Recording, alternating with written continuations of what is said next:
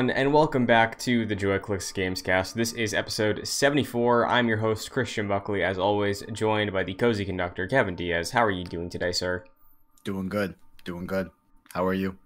Doing good. Uh, this uh, it's a pretty light news week. I feel like we've hit the dead of summer. Um, E3's done. the dead of summer. Oh, yeah. man. Damn. So, uh, not not much going on in terms of news this week, but there's enough stuff to talk about. There's some interesting stories in the gaming industry recently, but um, yeah. Will you do anything special gaming wise lately? Uh, just continuing on the Metal Gear streams, right? Yep. Yep. Uh, uh, by the time you guys hear this, it, I should be done with the game. Big question mark. You know, it's Mhm. it's really hard to gauge off the list, right? Because some missions are like nothing. Other missions are very long. Um, I believe I've done all but one important side mission that I will get later on. I believe I need to do that, and then I have like five main missions to go. But I think the fourth or third one is the real end out of the five. I don't even know, but Yeah. we're almost there. I Mhm. think so. Nice. Have you have you lined up the next stream series yet? I know because Metal Yeah. Gear was it was because it was also for the club, but it was also Metal Gear has a history of PlayStation. Do you know what you're doing next? Yeah. Um, I don't think I'm gonna um stream Rising Revengeance. I think I'm just gonna play that by myself, Mhm. to be honest. I'm not yeah, that that one I think I might just keep just whatever. Um we're gonna finish off Resistance because Nice. we pivoted away from that. So we're gonna uh do two and three. And then it was gonna be Bloodborne, but but, but bro, there's some rumors out there, man. I don't know. They're not from the best sources. But you know what I'm saying? Like I don't know. So that's a that's that's now like not up in the air, but like suspended off the ground. You know, it's like that could be off the chopping block, but we'll see. I don't know what it is, but I just do not believe that Bloodborne is getting a remaster. I don't. I Right? Like highly doubt it. I do not see it happening. I think you're right that you should be like that, but I can kind of I can sort of see it. Maybe, but probably not. Probably not. You know what I'm saying? Yeah, I mean, I'm still bitter bitter about Japan Studios closing, and Japan Studios had a big hand in Bloodborne. So Mm. no, Mhm. I don't. I don't buy it. Uh, Miyazaki's busy with Elden Ring. He, what's Bloodborne? He doesn't know. Um, Well, I mean, like if it's just a if it's just a remaster, I mean, you know, I mean, sure, but the the yeah, but we'll see. Who knows? I'm I'm more on your side. Like it's probably not gonna happen. yeah, I, I- but if it does, that'd be hype. Yeah. Well, Yeah. before we dive into other games we're playing, it is time for patch notes. First up, uh, well, the only news to update on State of Play happened last week. It was 30 minutes. Uh, Kevin, you reacted to it on PlayStation Source. If people want the VOD of that, that is up there. Um, Yep. We got some interesting insight into a lot of indie games. It was, it was fine. There was a lot of repeats from E3 indies. I thought, and like Yeah, it was it was a weird show. I'd put it in the C or B range. I mean, you know what I'm saying? I don't know. Yeah. I didn't think it was like trash. I, there were some games that came out that I enjoyed seeing. Um, you know, and and getting a look at. We know one of our PS Plus games for August for PS5 Mhm. uh doesn't look that great, but hey, maybe it's dope. We'll try it when we get it. Um, Hunters Hunters Arena. Hunters Arena, I think. Yeah, yeah, that. Um, uh, Deathloop had a great showing. We got more info about Death Stranding, Director's Cut, and all that goes in there. Video up on the channel about that as well, all the breakdown and all that good stuff. Um, so yeah, I don't know. I mean, there was stuff out of that 30 minutes that I enjoyed, you know, but Yeah, I'd, I'd put it around C or B range. yeah. It- it- C or B. I definitely was leaning C because like Sifu got delayed. Sifu, I think, has potential, Yeah. but uh, there was something about the trailer. Like I, it felt like the punches weren't as like weren't hitting the way that like they. I feel like they should for a game that's so focused on melee combat. But maybe the delays for that reason. I don't know. Uh, that's hitting 2022 now. Um, like I said, we got some follow ups from E3. We showed. I'm I'm slightly interested in that uh, Viking game, Tribes of Midgard. I feel like that could be fun if you had friends. But like they showed four or five minutes of that thing during the state of play. It felt like, and it had a huge showcase at the Gearbox event, so that that was weird. Um, Yeah.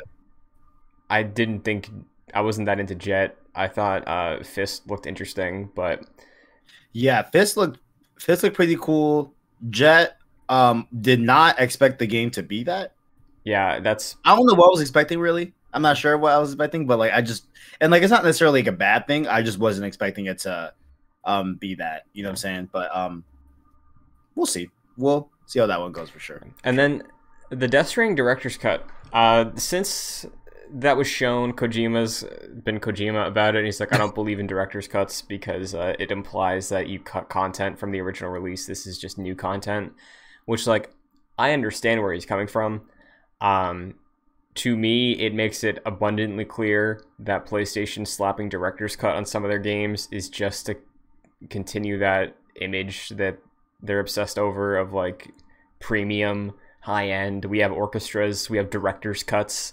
Like directors we cut don't, could, we don't buy studios, we acquire studios over here on this side. You know sure yeah like We, uh, like to facilitate acquisitions, homegrown talent. You know what I'm yeah like it is a glorified game of the year edition.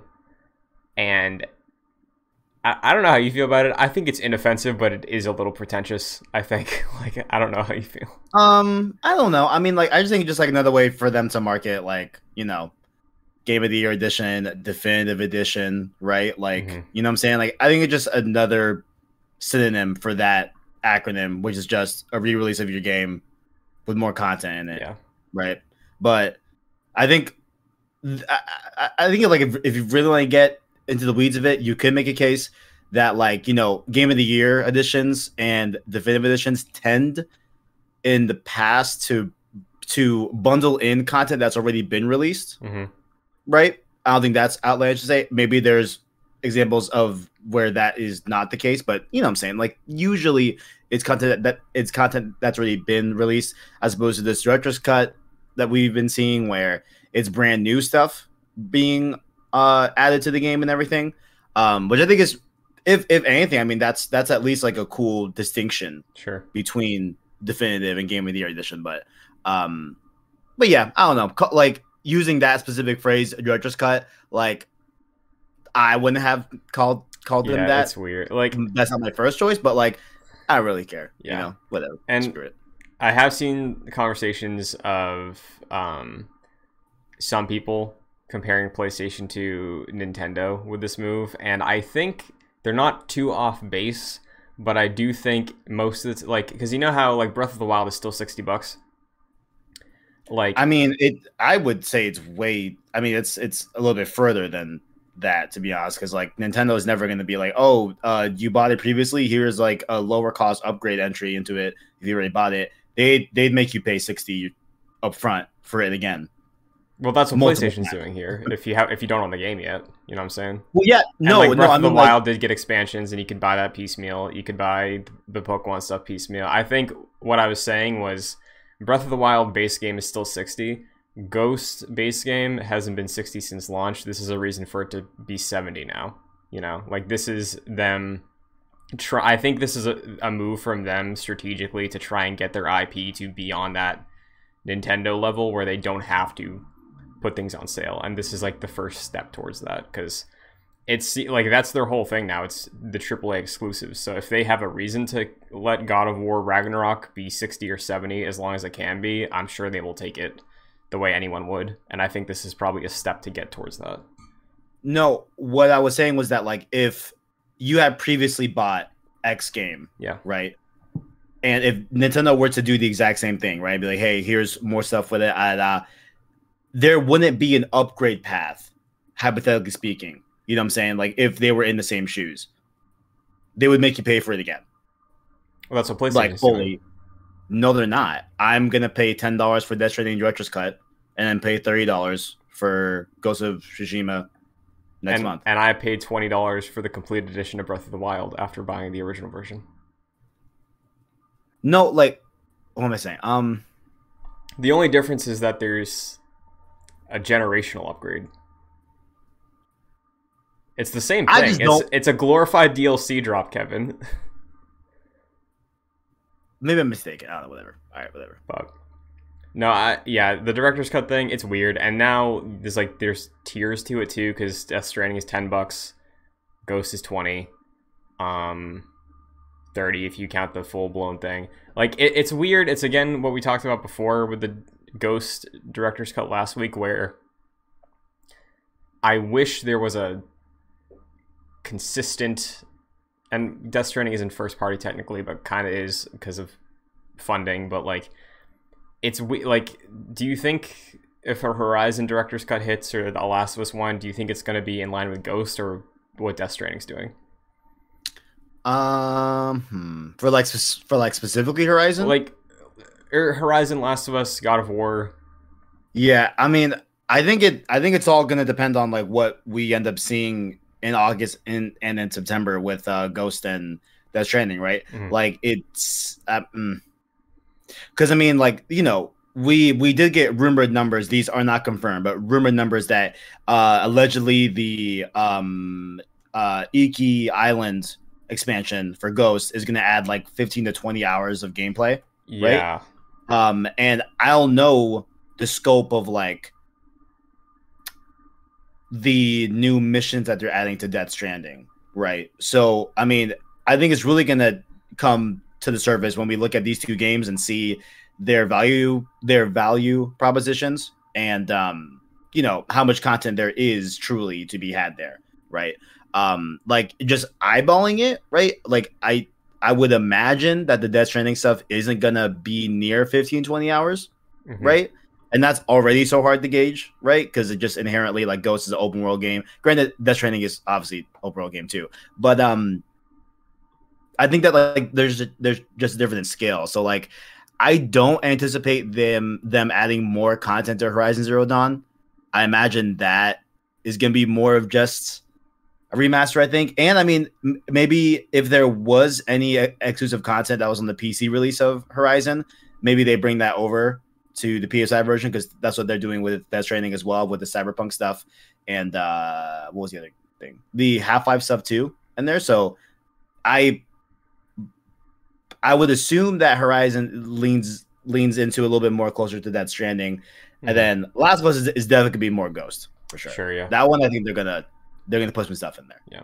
and sure. the source on the ghost thing is from like a reddit user which like those are hit or miss i usually try not to believe the reddit posts but Is it true that he was alleged to be a QA tester, or is that just something? no it's this is the weird thing that yeah, made me ahead. have a little bit of a hang up on it they said they're a beta tester not a qa tester Hmm. i'm a beta Yeah, that- tester for a single player expand like Beta test. I mean, and it's a Yeah, reddit no, post that's a recent account like i i don't know if i yeah, this whole nah, thing nah, like not that. That sounds a little wonky. I mean, I, I, I'd be pretty shocked if it's 15, 20 hours. yeah be dude because like I'd be, I'd be pretty shocked. if you honest, just beeline Ghost true. Tsushima, you're like 20 hours isn't far from I think how long it would take you to just do the main story of that game.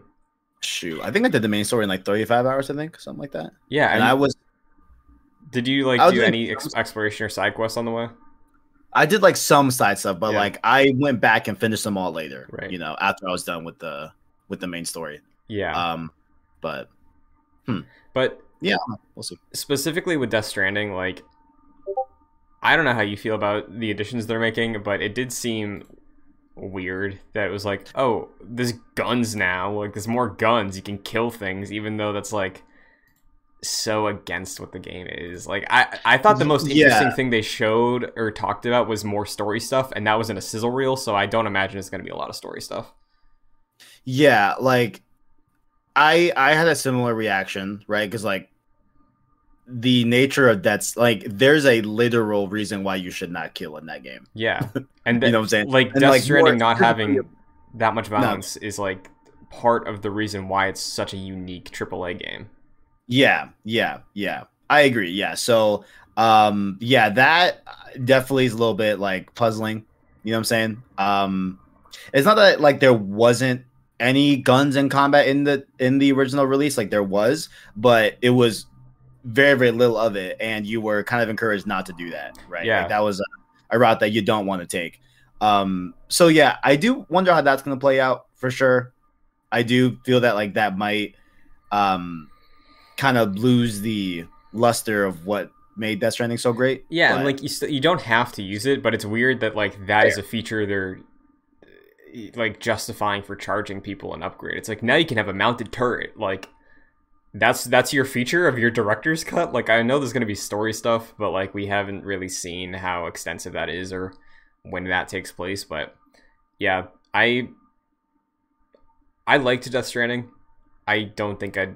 I know I can't play it right now. This upgrade because I don't have a PS5, but I don't think I'd be in a rush to get to this anytime soon. Yeah, yeah, I feel that. I mean, you know, 4K 60. Yeah. always, always down for that. You know, always, always down for that. And I and I have a PS5, so like I am gonna get all these upgrades because why not? Right. Um, I have like a tangible reason to do it.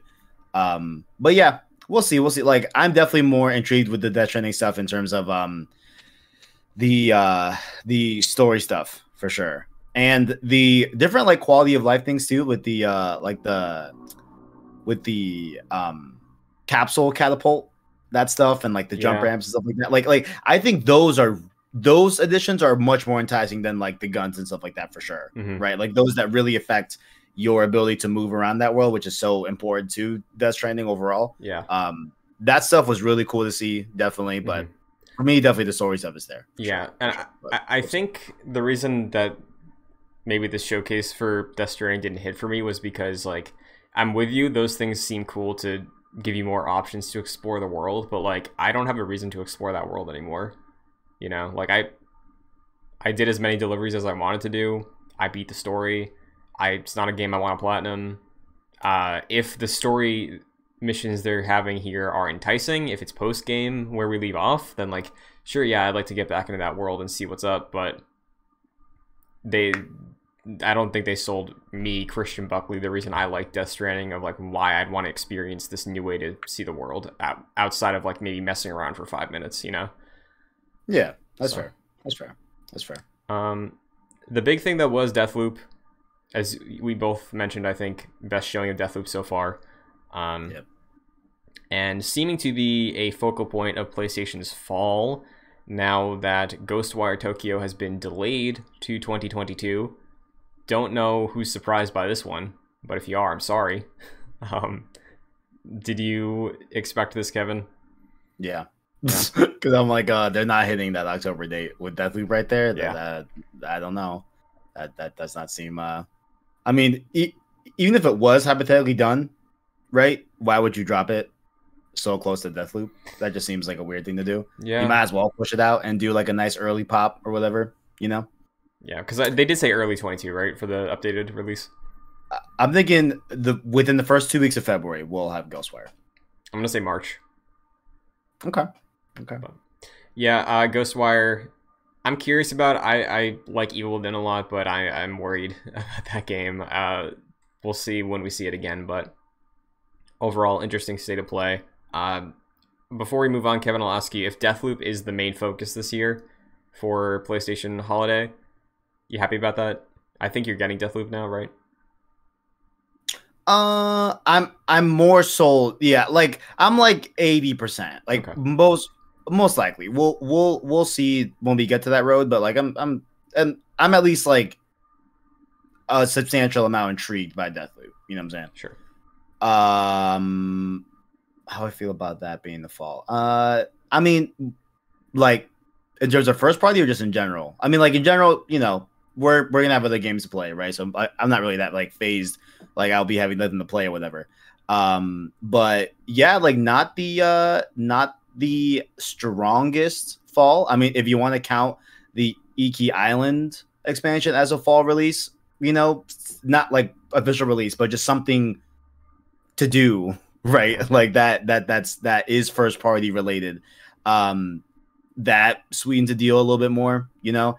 Uh the Death Stranding stuff, they said that the like all the content is kind of like meld like blended into the game's, you know, just playthrough as a whole, right? So I'm curious if I'm going to be able to jump to those new missions.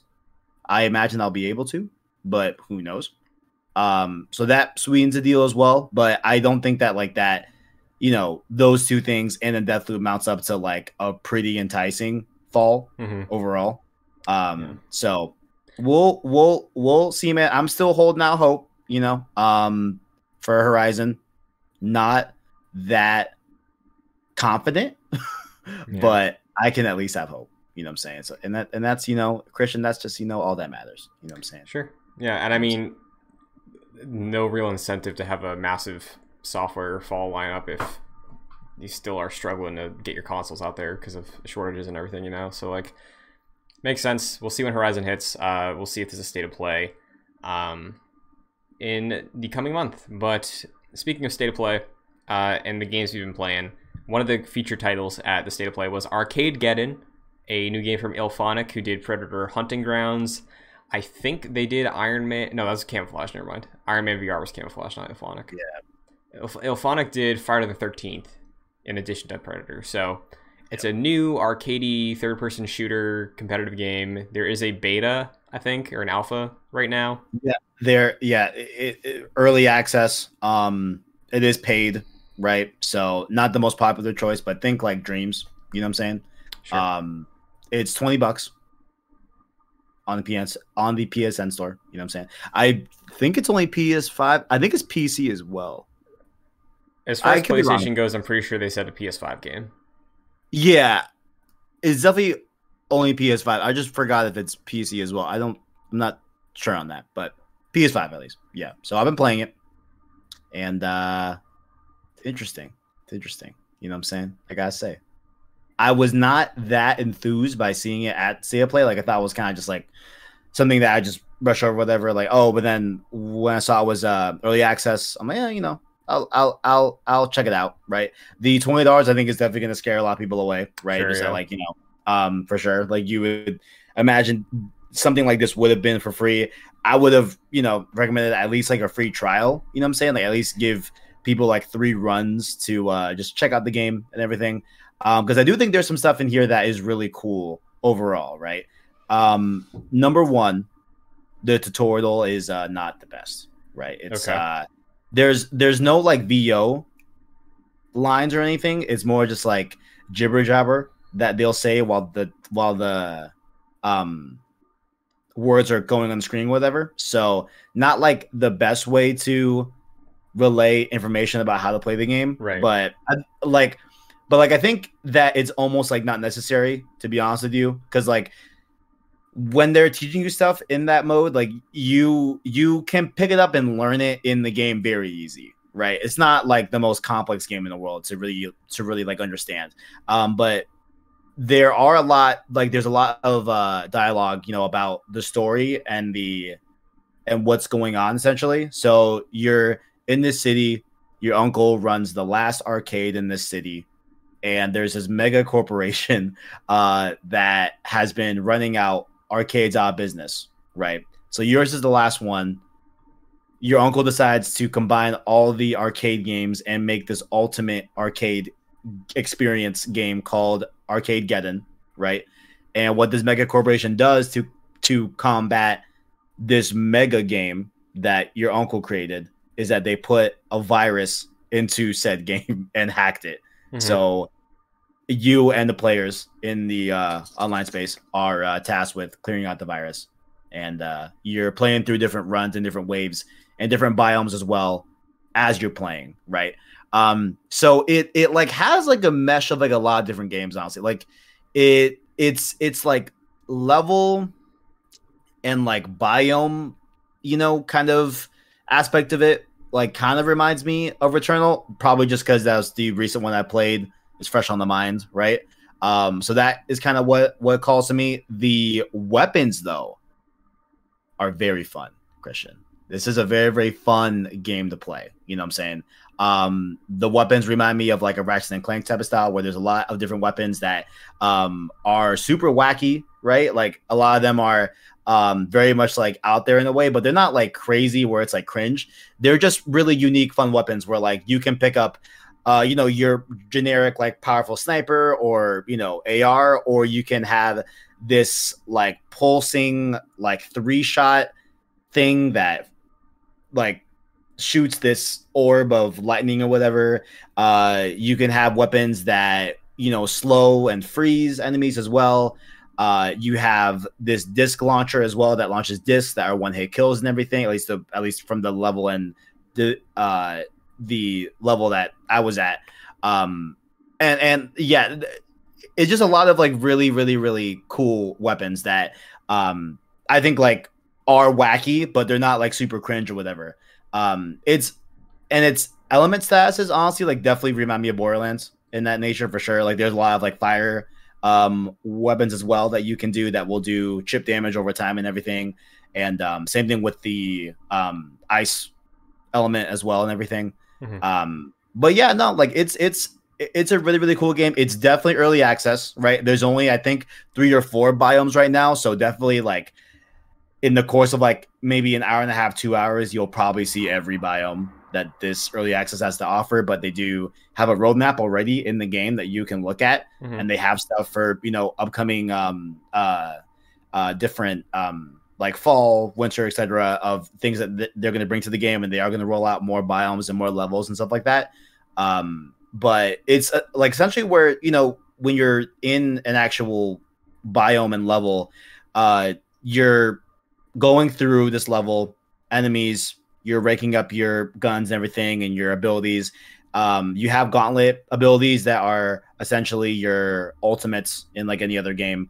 Uh, you have hacks on the floor that are similar to perks, so you can get you know faster reload speed, uh, faster shield regen, and you can stack those as well. So if you even like have a copy of one that you already have, it'll just multiply it. It's not like you don't pick it up just because you already have it. So I think that's really cool. Um, but you're going through a stage. You then have like a end like mini game you have to do sometimes where it's like, hey, uh, you know, target these different uh surges around the environment or defend this uh spot or whatever. Like it's that type of um uh uh end mini game type thing. And there's also boss fights as well in this game that are super challenging, a lot of fun. Um, but yeah, I think like overall, I think this is a pretty, you know, I, I think it's a pretty good game. I actually really, really, really like it. I think the gunplay is super fun. Um, but you can just definitely tell like it's definitely early uh stages, right? Like the cosmetics aren't that crazy or whatever. Um, like there are some glitches and stuff that I had where I was sliding uh, into an enemy, then I slid past that enemy into a wall, and I got stuck there for a little bit. Like just little bugs and things like that. Overall, that kind of really, you know, that really show its early access nature. But I do think it's a pretty good game overall, man. Like I do actually really like it. Um, it just seems like, yep. Go ahead. I just have one question. Yeah, yeah. Go ahead. Do you think it will gain more steam or traction than Destruction All Stars did. Yes. Yes. Even though it's paid. Good. That that's a, a fair question. Yeah. I think that the average player mm-hmm. will spend more time in Arcadegeddon than what they ever would in Destruction All Stars. Do you think it'll get a larger like, audience? Um, potentially. Like word of mouth. Do you think will be good enough for this? I think or? it's gonna be word of mouth. I, I think it's gonna be word of mouth. I think it's gonna be word of mouth for sure. Um, like there is co-op play as well. Um, I wasn't able to uh, get into a server. Granted, I tried this morning at like six a.m. Sure, so like, yeah, yeah. But um, there is co-op, so I haven't experienced that. But I know I- I've heard people say that it's a super fun experience with a bunch of friends and everything. Um, it's also a really good podcast game. I will say that if you just want something to just shoot, fast paced, tactile fun, you know what I'm saying? um, I think this is definitely something that you could chill out with for a night. And um, I, yeah, I, I think there's something here. I'm not saying it's like anything exceptional, Goldie contender, but like I was pleasantly surprised sure. going into it, thinking it was going to be just you know not the highest of expectations. Um, but this is honestly pretty cool. This is honestly really really cool. Oh my god, Christian, I've, I can't believe I went this long without saying this. They have the fattest beats in this game. Christian, you know I'm a fan of a fat beat. Yes. You you know that very well. Um, this game has a lot of really great soundtracks in it. It is a bumping. It is bumping. It is really really cool. So I will I will give that. You know what? That is like an exceptional quality Okay. there. You know, I'd say definitely the music is exceptional. It bumps, it hits. Um, they say they're adding more in there as well and everything. So this is just just a game that's just gonna grow over time, uh, for sure. I think the gunplay when you um you know rank up the difficulty in a given level because you can rank it up um in exchange for your points that you're gathering in a given level Mm-hmm. uh, and it gets super fun when there's like a lot of chaos going and you're really switching across your three weapons and all that um using your abilities and everything like, like it's it's it's it's a lot of fun it's it's a lot of fun not the most polished thing in the world not the biggest thing in the world you know but i think i think word of mouth might travel for this game and we'll see how it goes You know i'm Nice. but I- Well, I I applaud that. looking forward to hearing updates throughout the rest of this year. Uh, do, I wonder when they'll leave early access. Do you think that's a this year thing or a next year thing? They actually say in the blog that they plan for seven months. Cool. Seven months in early access. That's Nice. the plan. So I think that's will end up in 2022 for the launch. Yeah. Nice. And the launch is where their roadmap stops, at least for right now. Okay. Right. So they have stuff for the end of the year and everything and going into fall. Yeah. Um, and then the launch stuff they have as well. So um at least hey, at least it's good signs that you know they they have a plan, right? Um I get I mean it doesn't like rub off games as service, but I can see how it definitely is. Yeah, Kind like of, when you I know I'm saying? when I saw it in the presentation, I was like, "This game is a battle pass." like, and Like, I don't know if it the- does, but it post launch, I bet it absolutely will. Post launch probably a battle pass. Right now there's like a little um like shop that you can get and get different cosmetics. It's super barren, super limited. Yeah. Right. That's definitely seemed like that was not the focus. Obviously the focus was just to make the gameplay loop really fun and um and uh, put more uh, like more you know thought into that overall. Mhm. Uh, wh- which I'm totally cool with. You know, there's eight different surge abilities. I've only unlocked two so far. Um, and uh, yeah, like overall, like I think I think the foundation here is super solid. Definitely, if you're gonna buy it, it's early access. Keep that in mind. Not not the most in depth crazy thing in the world, but um, I think overall, hey man, like it looks good, sounds good, fun to play. You know, I can't hate on it. You know, I like it. I like it. It's a good one. Well, um, in my time recently, uh, last week I did since after the recording of last week's episode, I did beat Halo One. Congratulations. Uh, that's a great game, truly great. Honestly, uh, shocked. I was surprised when I beat that game of how much it held up and how much I liked it.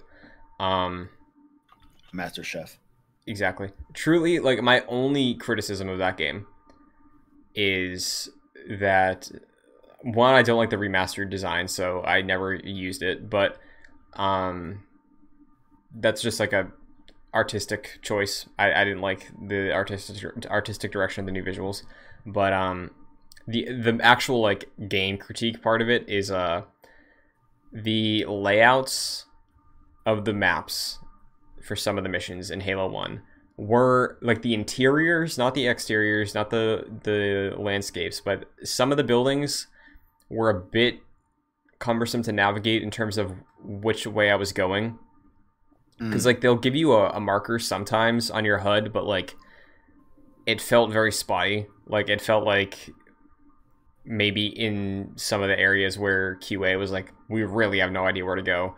They threw it up for them, uh, and then in some of the ones that are left in the game without a marker for your direction, it's like okay, eventually they found their way, and that's kind of what happened to me. Um, eventually, I found my way through some of these corridors, but um, right.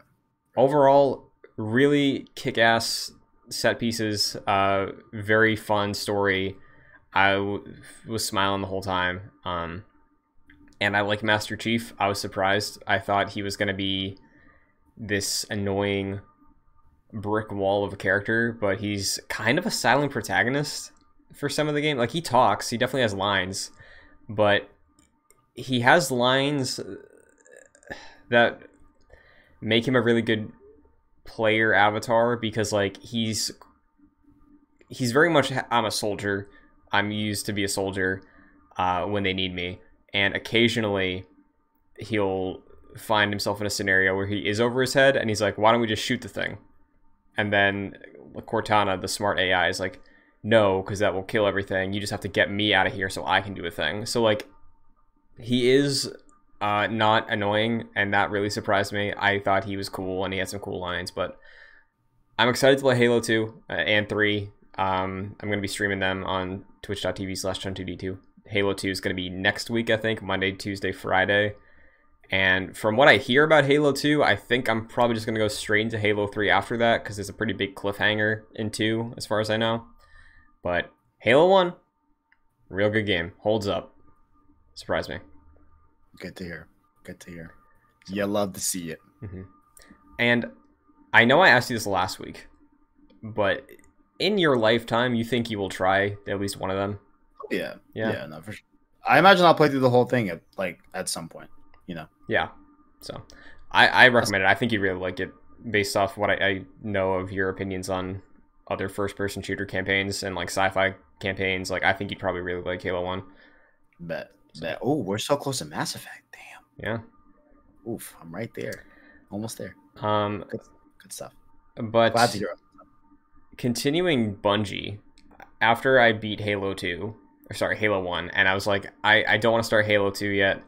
Um, I did dive back into Destiny because I've been reading a lot about Destiny recently uh, for the past like month and a half. This past weekend, I watched five hours of Destiny lore to get caught up on everything that I have missed since they started doing seasonal stories. Um, and then once I was caught up, shout out, my name is Byf, incredible YouTube channel. Um, I started the season of the Hunt story quest, which is the, the season that started after Beyond Light launched. So once Beyond Light hit, then the raid dropped.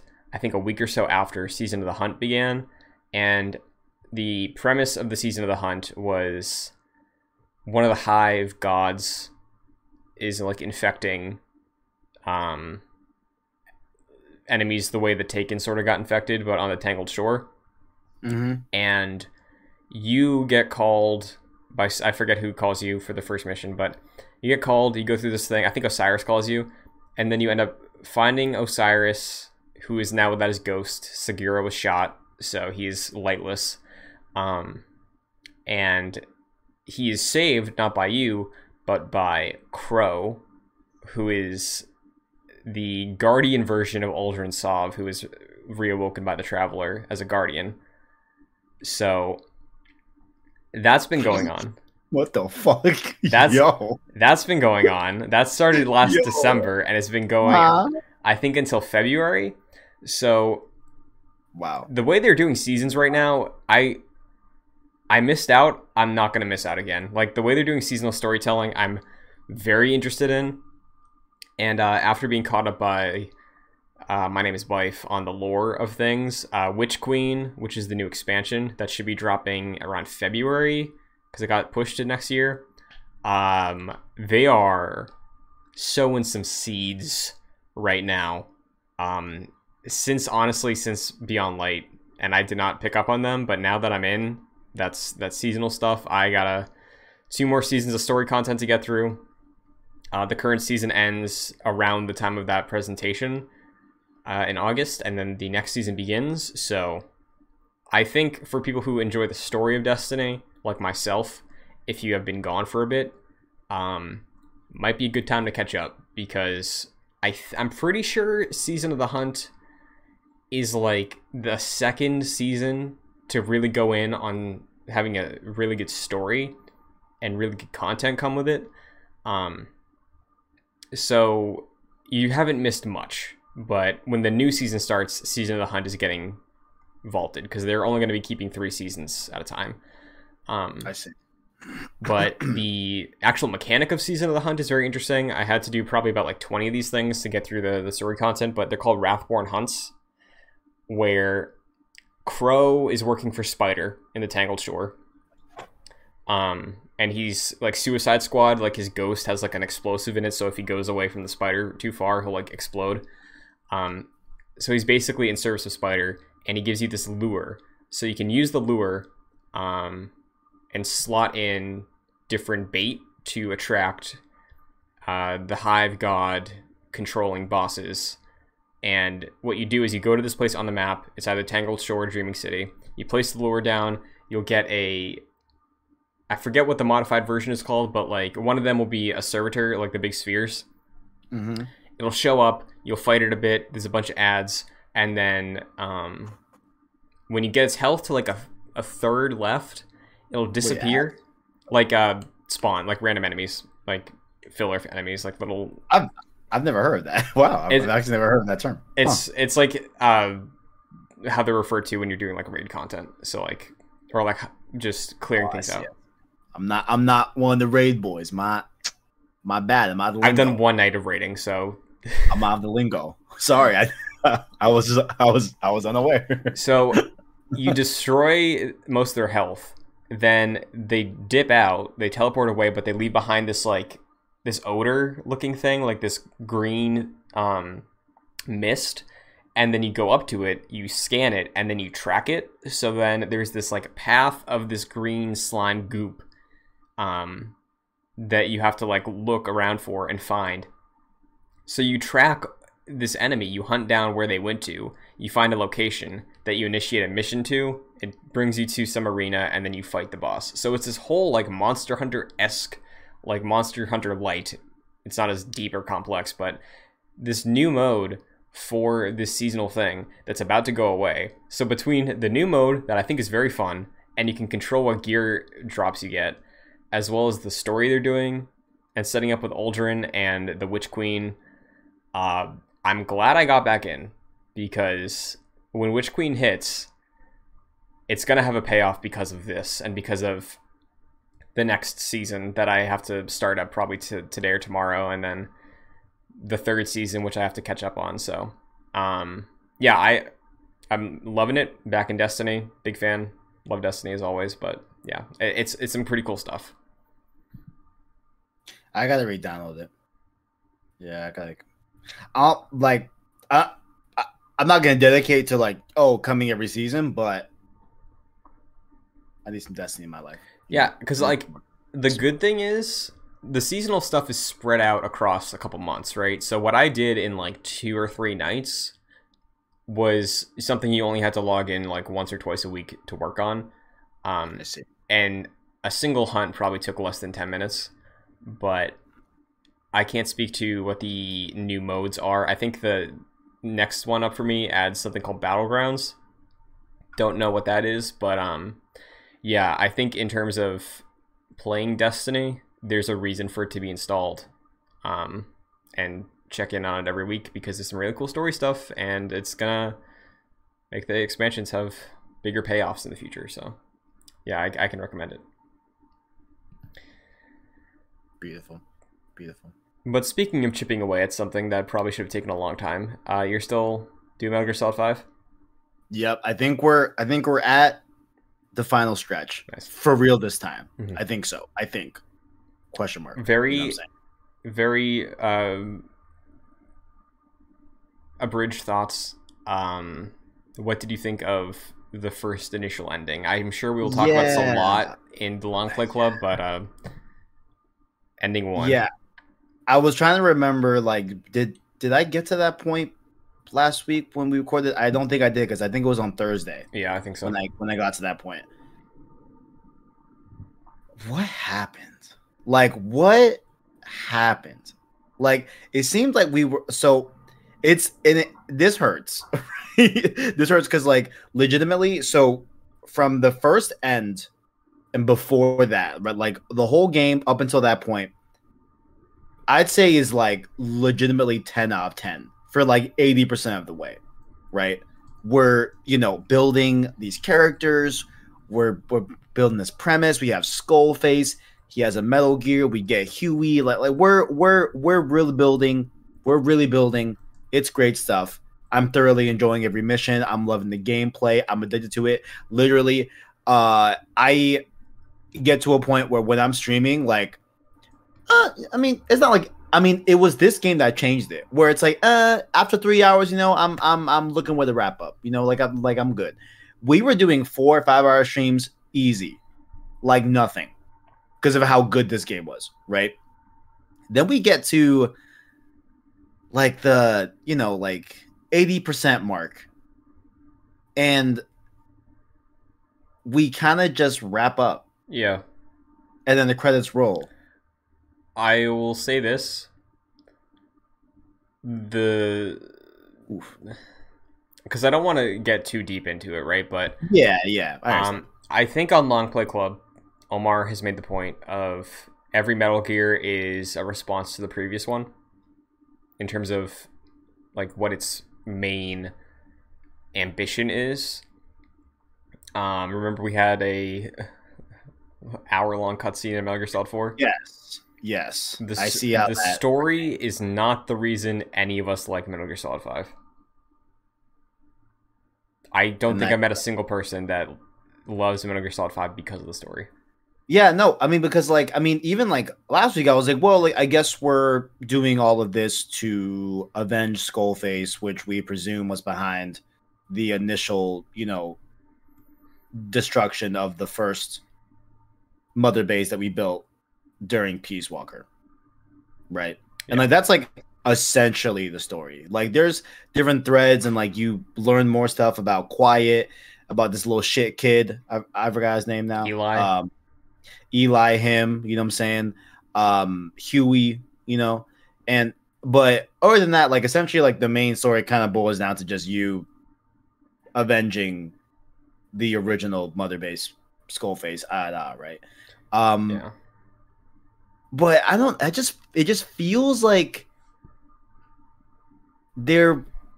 It it just feels like it was cut short, you know, and like I know like that's just going off of like stuff that I know that you guys have told me that like you know I just was just unaware that the split up between Kojima and Konami. I know this is a much bigger topic that we, we we're not going to go into. I know Right. that, but like I just didn't realize that not only was it affected like you know from like a social aspect like like from a real world standpoint but the game was also affected by that allegedly i mean it, it sure seems like it like Yeah, it, it sure seems like it, you know um very odd very odd. But i mean i guess we're so like it it's weird it was weird playing last night and and i bet like it is gonna i mean we'll see how it goes but like i imagine that i had a weird feeling continuing right? As if like oh like that ending just like didn't really matter. Yeah. i don't know. I don't know. It's weird. It's weird. It's weird. But the the gameplay is literally 10 out of 10 you know so i'm i'm still loving like every other aspect besides just this story is just odd you know Yeah. It's uh not the best, but yeah anyway, you hear about this? hear about what So WitcherCon happened recently, uh, because there's Witcher is a fast-growing franchise, right? Um, the books have existed for a long time. The games have existed for a while as well, at least over a decade.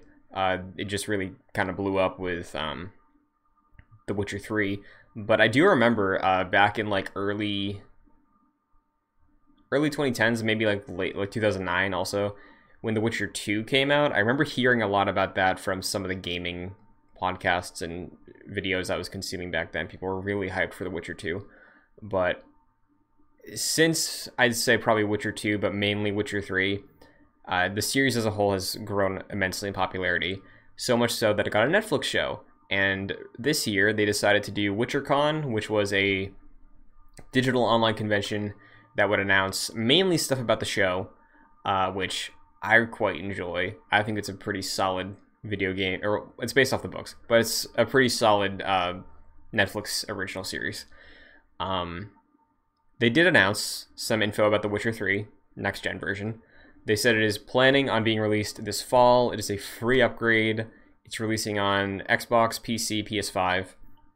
They showcase the new cover art, which shows an updated Geralt model, much more detailed. Um, and they have announced that there's going to be DLC that is free, that is uh, including content from the Netflix show, which I think is very interesting because I don't know if you're familiar with the story of how Henry Cavill was cast as Geralt, Kevin. does it pertain to him also being a gamer and everything and all that and like Yes. liking the game yeah right. He has 500 a, a while ago he said he had 500 hours in The Witcher 3. um, before his audition.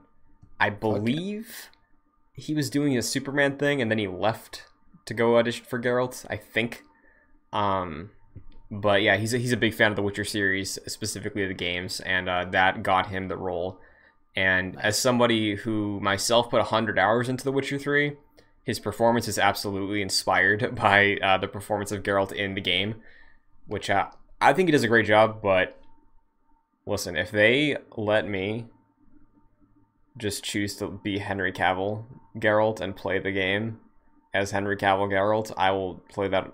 I never beat it, but I would just play it again. I would do it. So Hmm. exciting stuff. But my question for you, as somebody who isn't really into The Witcher, um, how do you think this is gonna go over? Because I know CD Projekt Red burned a lot of bridges, mainly with PlayStation uh, suits, um, regarding Cyberpunk, but it recently went up on the PSN. It charted pretty high on the PSN. I think it was one number one in a matter Number of days. in ten days. Yeah. Number one. So Granted, wasn't the like craziest month, right? But still, like with with the likes of GTA Five Yeah. hitting it hitting at number two, two K, COD, etc. Like it's yeah, and it that was number one. Ratchet and Intergrade month also, right? No.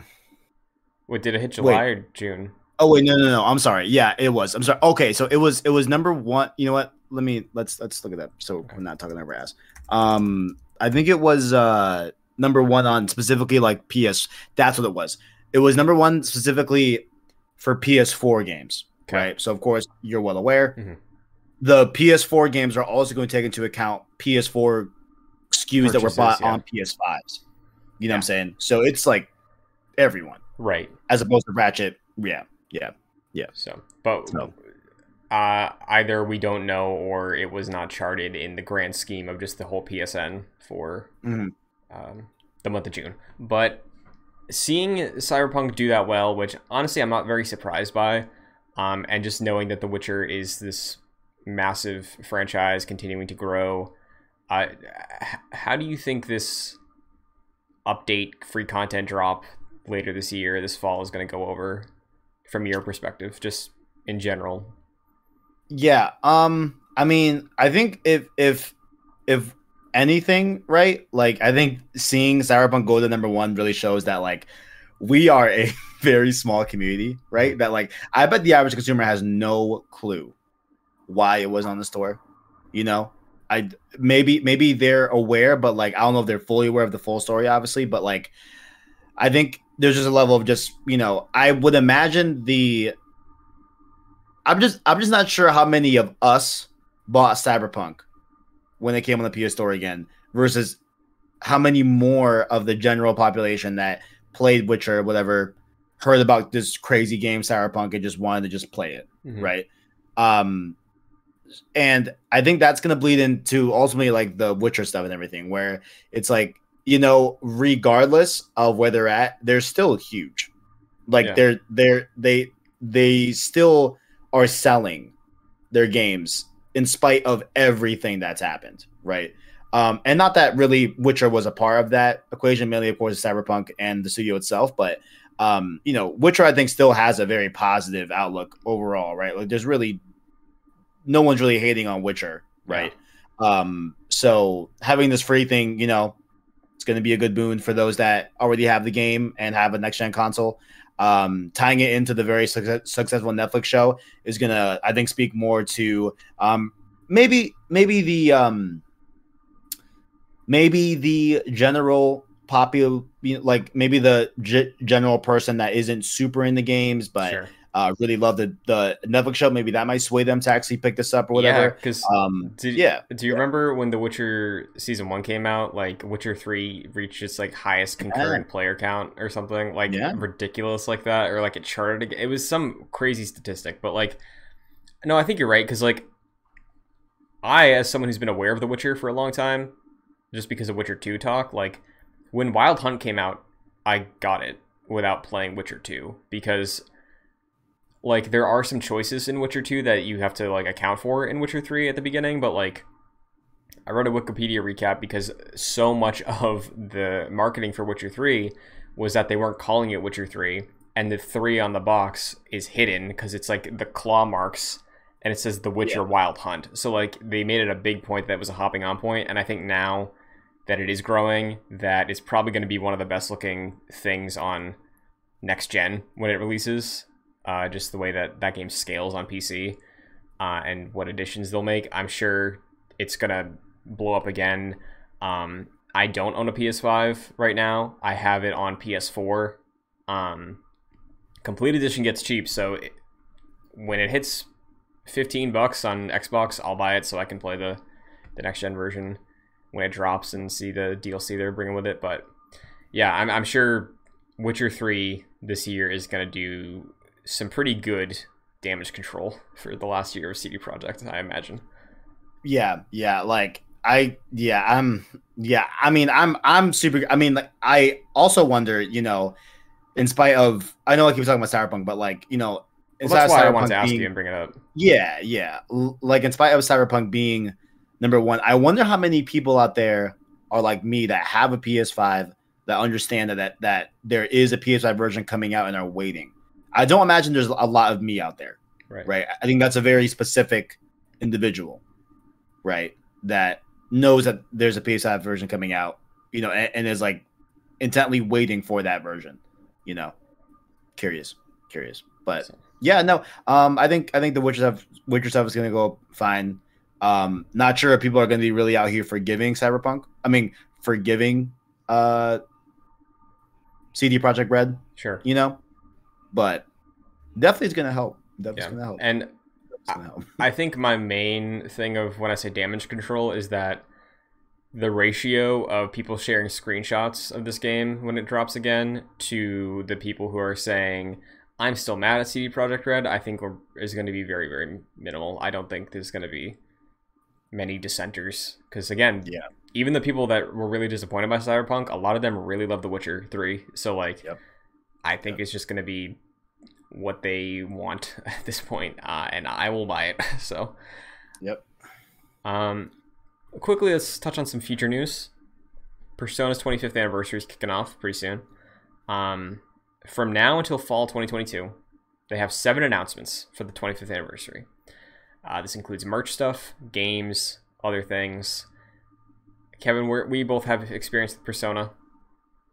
Yep. One of these announcements is a Persona 5 mobile game that's been rumored for a long time. Okay. But I would like to ask you out of these six remaining announcements, let's say also one of them is Persona 6 getting announced. Out of these five remaining announcements, uh, for you as someone who I'm pretty sure you like Persona, you didn't play a lot of Golden, but you like it, right? Yeah, twelve hours in, I really liked it. It's just I don't know. I just I just got there's just other other stuff that came up. I talk about a lot. I have no excuse. My my my Vita's right there Mhm. at my at my bedside. It's supposed to be where if I'm chilling at the end of the night, just play a little Persona, and eventually over the course of perhaps a decade, I'll I'll get through Persona Four Golden. Yeah. You know what I'm saying? I mean, Uh, Persona but- 5 took me like a year, I think. yeah, So, Yeah. Yeah. Anyway, I just got uh, if you could get any announcements out of this, because I feel like you know enough about Persona to Yeah.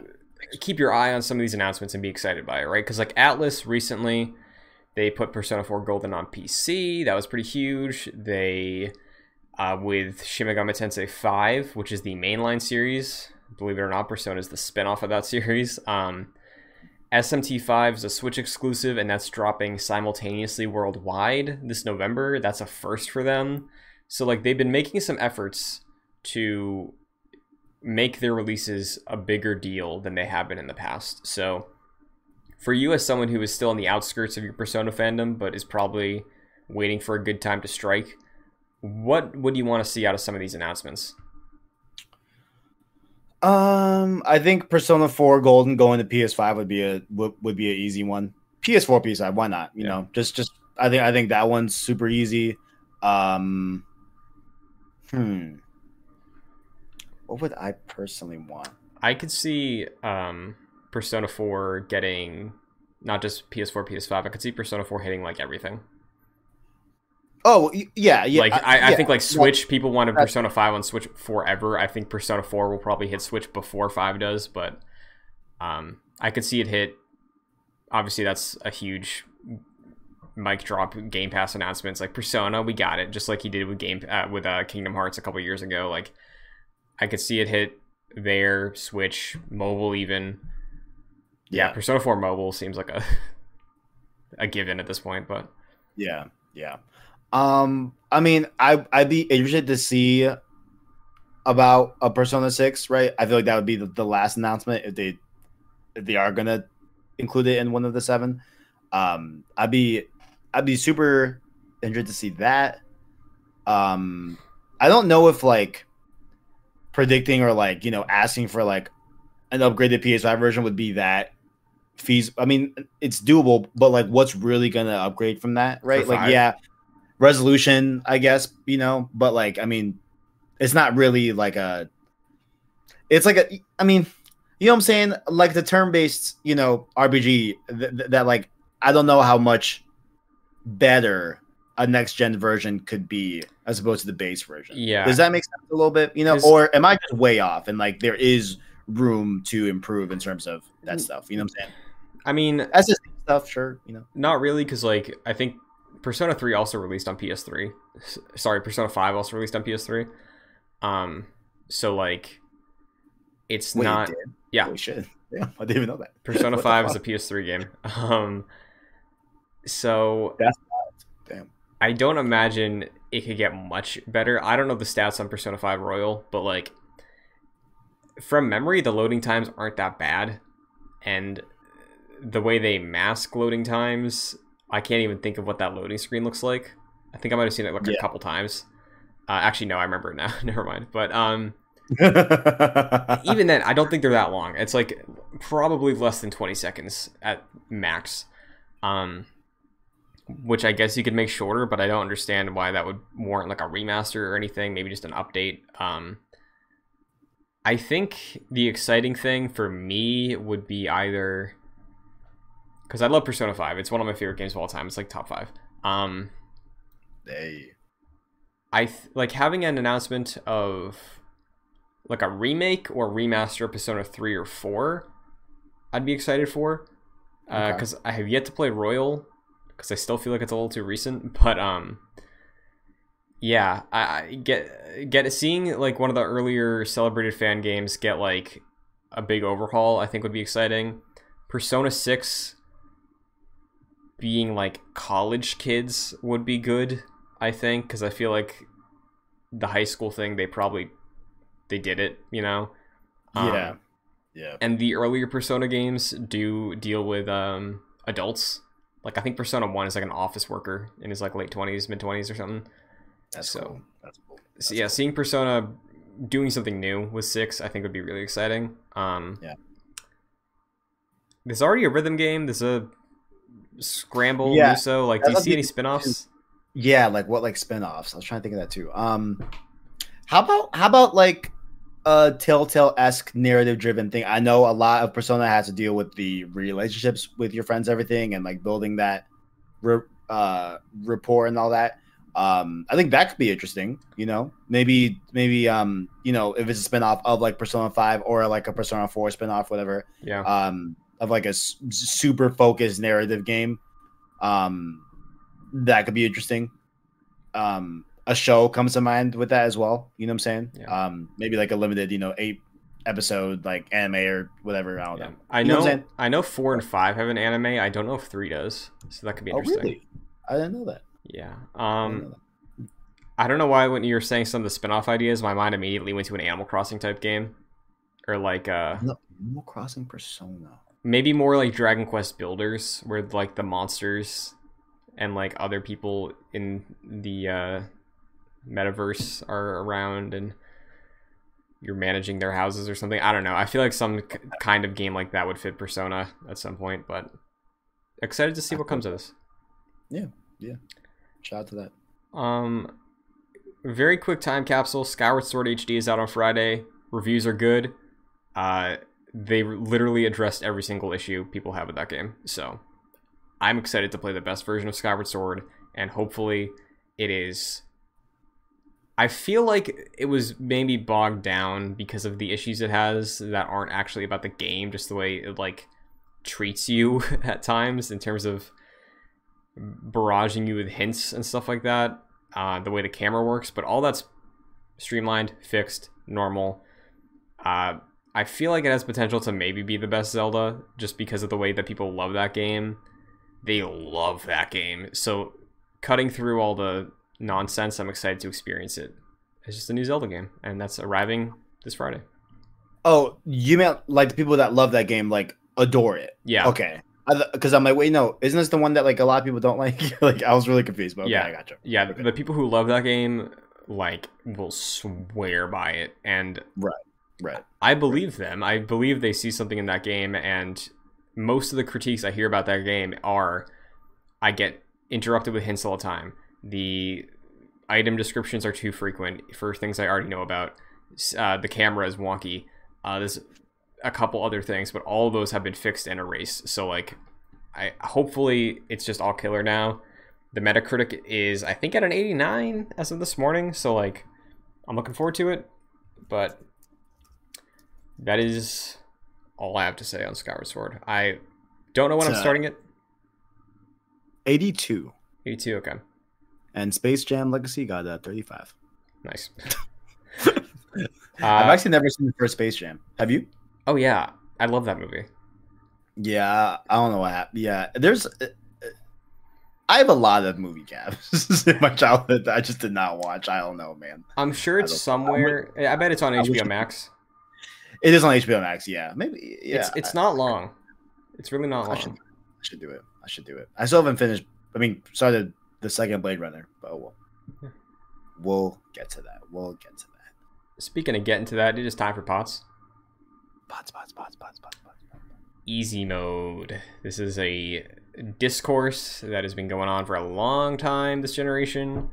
Uh, it's back recently this week. The reason that I think it's been sparked again is Double Fine, Tim Schafer's studio, um, creators of Costume Quest, Psychonauts, uh, influential in early 2000s uh, LucasArts games as well. Double Fine tweeted out uh, if you beat Psychonauts 2 with the invincibility toggle on, you still beat Psychonauts 2. And this was in response to a general conversation that if you play the games on easy mode, you're not a real gamer, you're uh, inept, you're dumb, you're stupid, it doesn't count. Um, so I want to just have a general discussion because in all of our years of talking about games together, I don't know if we've ever had a full blown discussion about the easy mode discourse. Yeah. So I feel like now is a good time. Like for you, I guess I'll just start with this. How often do you play games on easy? Easy, never. I'm always a normal, Okay. normal schmorgle, normal schmorgle, whatever you want to say, type of uh, player personally. Um, uh, but hey, man, that's low key change. Hey, hey, Final Fantasy Seven Intergrade on hard mode is way fun. It, it it's it's it's it's. I would. I, I- think I I think I'm on the verge of thinking that like yo, it's it's more fun than playing on normal for sure like just the amount of strategy you you gotta do. It's just super enticing, super fun. Um, so yeah, but like the lowest I've ever gone is is normal. You know, like as far as I can remember, right? Like probably as a kid, obviously, I was playing easy stuff, but um, yeah, normal for me, normal, definitely. definitely. Sure. Yeah, I definitely growing up there were times where I picked easy for sure. Um, normal as well. Um, for a while, I remember specifically around Arkham City releasing. I don't Mhm. remember what game it was that made me start doing this. It could have been Arkham City, but that was like sometime between 2009 to 2010. Sorry, 2011. Um, I made the decision to play all of my games on hard because it would make them last longer. And as somebody who, w- I, like, I was not making tons of money when I was younger, you know, and like my parents never really bought games frequently. Um, that was my solution. It was like, okay, well, the few games I do get, I'll play it on hard, so that way I won't beat it in a month, and that way I can just keep playing it and keep playing until I beat it, and then by that point I'll probably be able to get a new one. Um, Right. and that lasted a while. I'm pretty sure. I forget when I stopped doing that, but oh god, it was definitely during the PS4 generation. I think I was doing it here or there occasionally, but I remember Okay. specifically playing Horizon Zero Dawn, and I Mhm. think I started on hard mode, and I was like, you know what? Ten hours in, I said, "Fuck this," and I put it on normal. I was like, I do not have the patience for this game to get all through it on hard mode. I, I was just not having it. Yeah, no, I mean, and like I would say, like even Horizon's normal is is it's not. It's it's it. There's some difficult parts for Yeah. sure. Like like there's some Like- there's some machines that you fight that are they will they will stomp you down. You know Yeah. they will they will rock you for sure. And I'm trying to remember if I put it on easy at one point. Hmm. I, I forget if I did or not, but Y- y- you know what the last game I did easy was actually I remember it now God of War one, but that was for circumstances that that Sure. game is uh quite interesting, sure. quite interesting. It it was specifically at the last boss fight. hmm where we were five hours in. It was like two a.m. You know, we were we were done. Yeah. So So you know what I'm saying? So I Yeah. I want to say maybe 2015 is when I stopped doing every game on hard, because that was like Arkham, that was Metal Gear Five, that was Witcher. Because I definitely did not play Witcher on hard, because Witcher hard mode is ridiculous. But um, yeah, I made that shift around then, and since then, nine times out of ten, whatever I booted up on when it's difficulty select, unless I'm going for a trophy, I will do the default whatever it's highlighted. So yeah, yeah. in my eyes, that's creator's intent. I'll do it. that's what I'm saying. Yeah, like I I don't, you know, like like some people see you know hard, normal, easy, right? As like some people like view normal as like easy, and Yeah. then easy as like ultra baby mode, Yeah, right? And then hard is like your normal, right? And for me, nah, it's like, I mean, at least you know, if if I ever make a game, right? I'm saying normal is the experience that I created as like the default. Like this is the quote unquote true experience. You know what I'm saying? Right. Hard if you want a little more difficulty, a little challenge. You know what I'm saying? Go ahead, do hard mode. Easy, easy.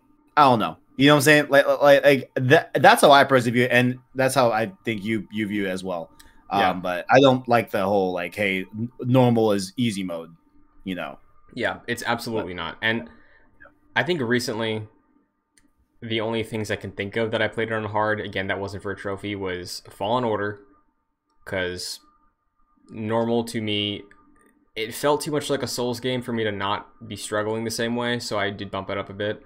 And Ghost of Tsushima, because from the a lot of the big negative I heard leading up to the launch of that game was that it was too easy. So I bumped it up to hard, and then I put a hundred something hours into that game. I'm sure that's related. Um, yeah, with uh with with those games that I do want to play over mhm. eventually, I'm gonna do hard mode on uh on uh those games for sure. Yeah. S- Especially Star Wars. yeah. Especially yeah. So I think the reason I wanted to start there is because I'd say you and I are uh, pretty much not like the high end of hardcore gamers. I hate saying gamers, but the hardcore gamers, but we're in that camp, I'd say, in that circle, right? For how much we Mhm. play, how much we follow. Like I would consider us in that group. I'll say low to mid echelon of the of the top elite gamers, if you will. Sure. You know? Like we're like right under the PC boys up there, you know. They're Right, yeah, because they're, you know, They're guns. yeah. But I just I don't understand this like super opinionated feeling that people take insult when people play games on easy. Cuz like I get like when I was younger, the reason I led with that story, yeah, I was playing on hard so I could extend the experience for myself. But to act like you're not getting the true experience out of something for playing on hard or you're robbing yourself by playing a game on easy. I don't believe that, and I don't understand why people do believe that. Yeah, um, I think it all just boils down to like them wanting to have ownership with their ability, right? Like they they they want to, you know, um you know, feel good about when they beat a game on hard mode, right? And when they see someone beat a game on easy mode, they don't want that to be the same, the same like value, I guess you could say. You know, li- like viewed the same way, like they perceive that they went through a harder difficulty, so that they should get more of the praise, if you will. Yeah. Right. Uh, which yeah, like I, I, I, I think is really dumb. I mean, um, like I don't like. I have never felt that because of someone else's experience, mine was lessened or affected at all. Sure. You know what I'm saying? Like the experience I had, I I play a game, I beat a game. It's my experience. Yeah. You know, I don't understand like what other people, you know, experience how that somehow affects yours. I yeah, Sure. I, have also never clicked with that. And yeah.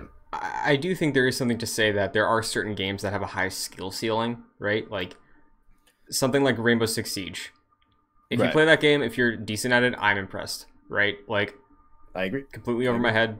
Never gonna try it. High level Smash again, impressed. I love Smash, but you know.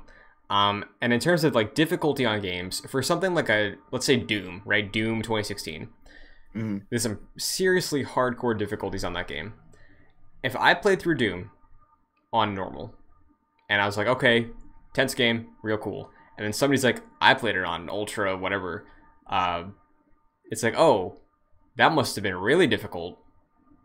And that's where it ends. Like, I'm not impressed to a point of like, oh, you're a better gamer than I, sir. It's like, okay, cool. You you chose to make it harder for yourself, and you had a longer experience with it. It was more intense for you.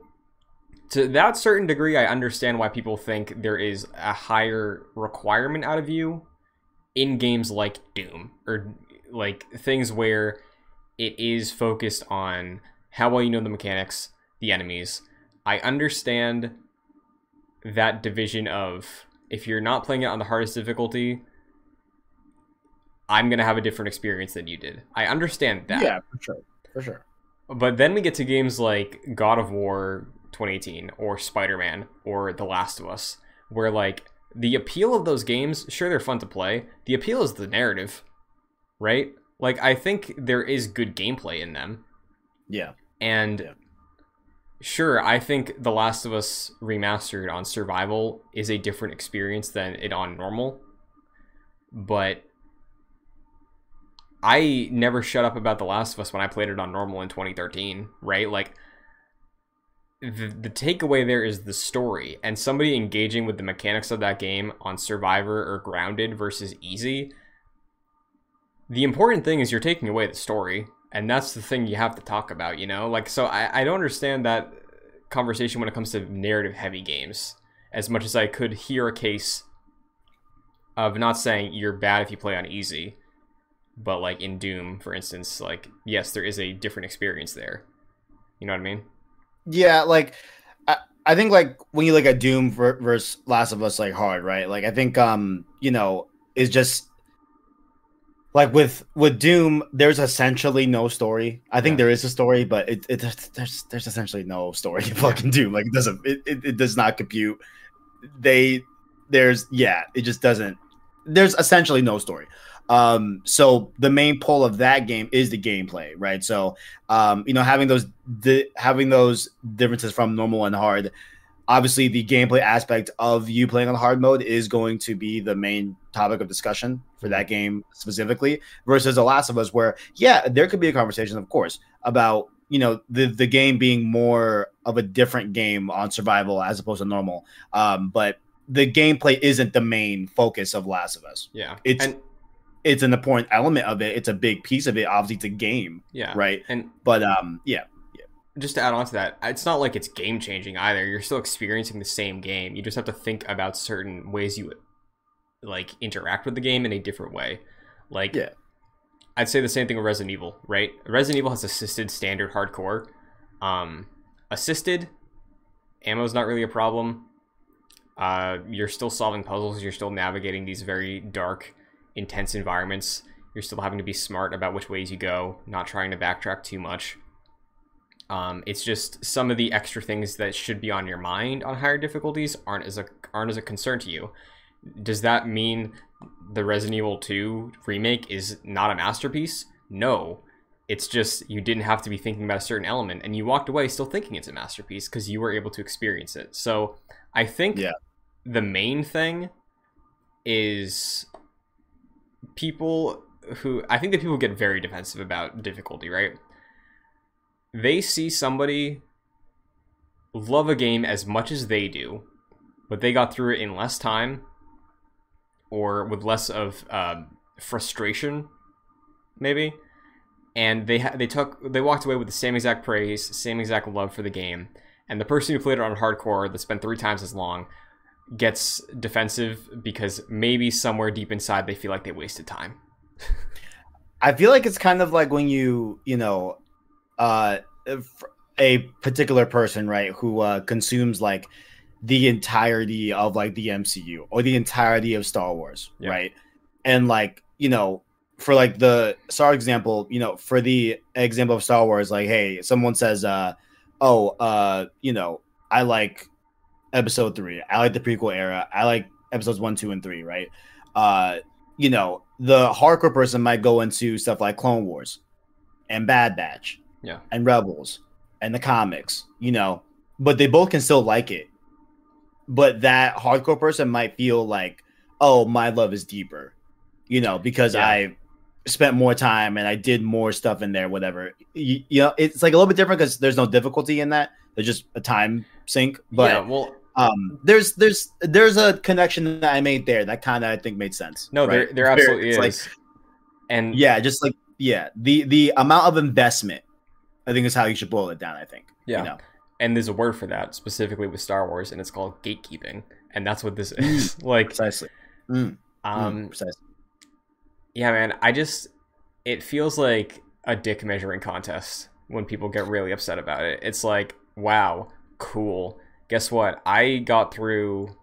What, what's a game I beat that I played on E like? E- Let me look at my GG. I'm sure there is something I can think of. I mean, like I got I mean- through in way less. Metal Gear.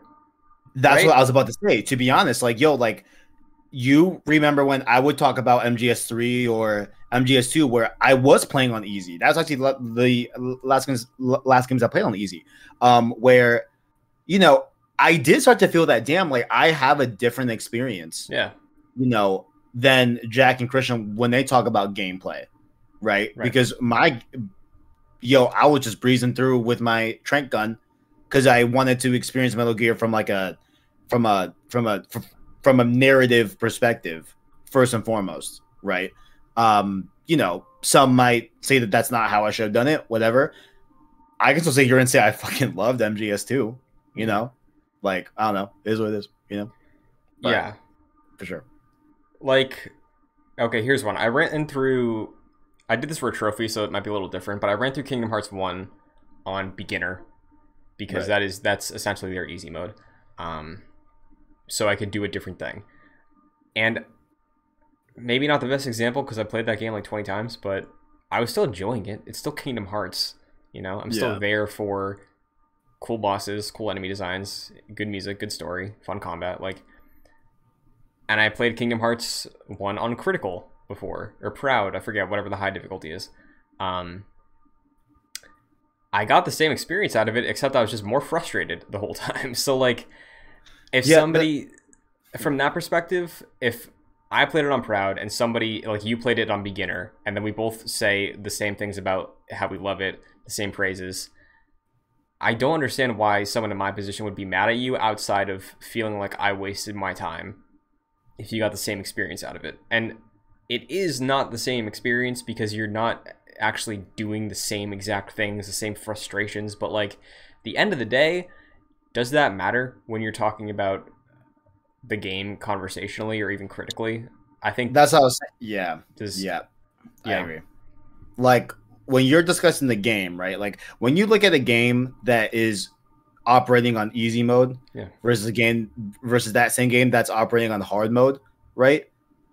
Usually there aren't they aren't the most groundbreaking changes. Like it's still the same game. yeah. It's just little tweaks here and there that make it you know, difficult and the the real shift, the real change is how the player approaches said game. Right. Right. That's like there is more of a change from the person that's playing it on easy versus hard versus the game on easy and hard. Yeah. The change is more so in the person and how they navigate said game, dependent on difficulty. You know Yeah. what I'm saying? And then at that Yeah, point, the whole sure. show buddiness of, well, I played it on the higher difficulty, so I'm better at. I'm more of a fan. Like Exactly. That's is yeah. where people I feel like don't understand what's wrong with this conversation. It's like, no, you're peacocking. It's like you look like a fool, being like, I, I- I mean, yeah, I put more time into it, but it was hard, so I'm better. Like, no, this is everybody who enjoys games. This is their hobby. Some people do it for work, sure, but like, I- do like go drink some water, like anything.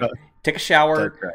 touch grass like i just man i can never see the perspective of the other here i don't under i don't get it Let me throw something at you because this was a conversation during uh Road to Rift Apart with with the homie Tajay. sure we little interesting discussion.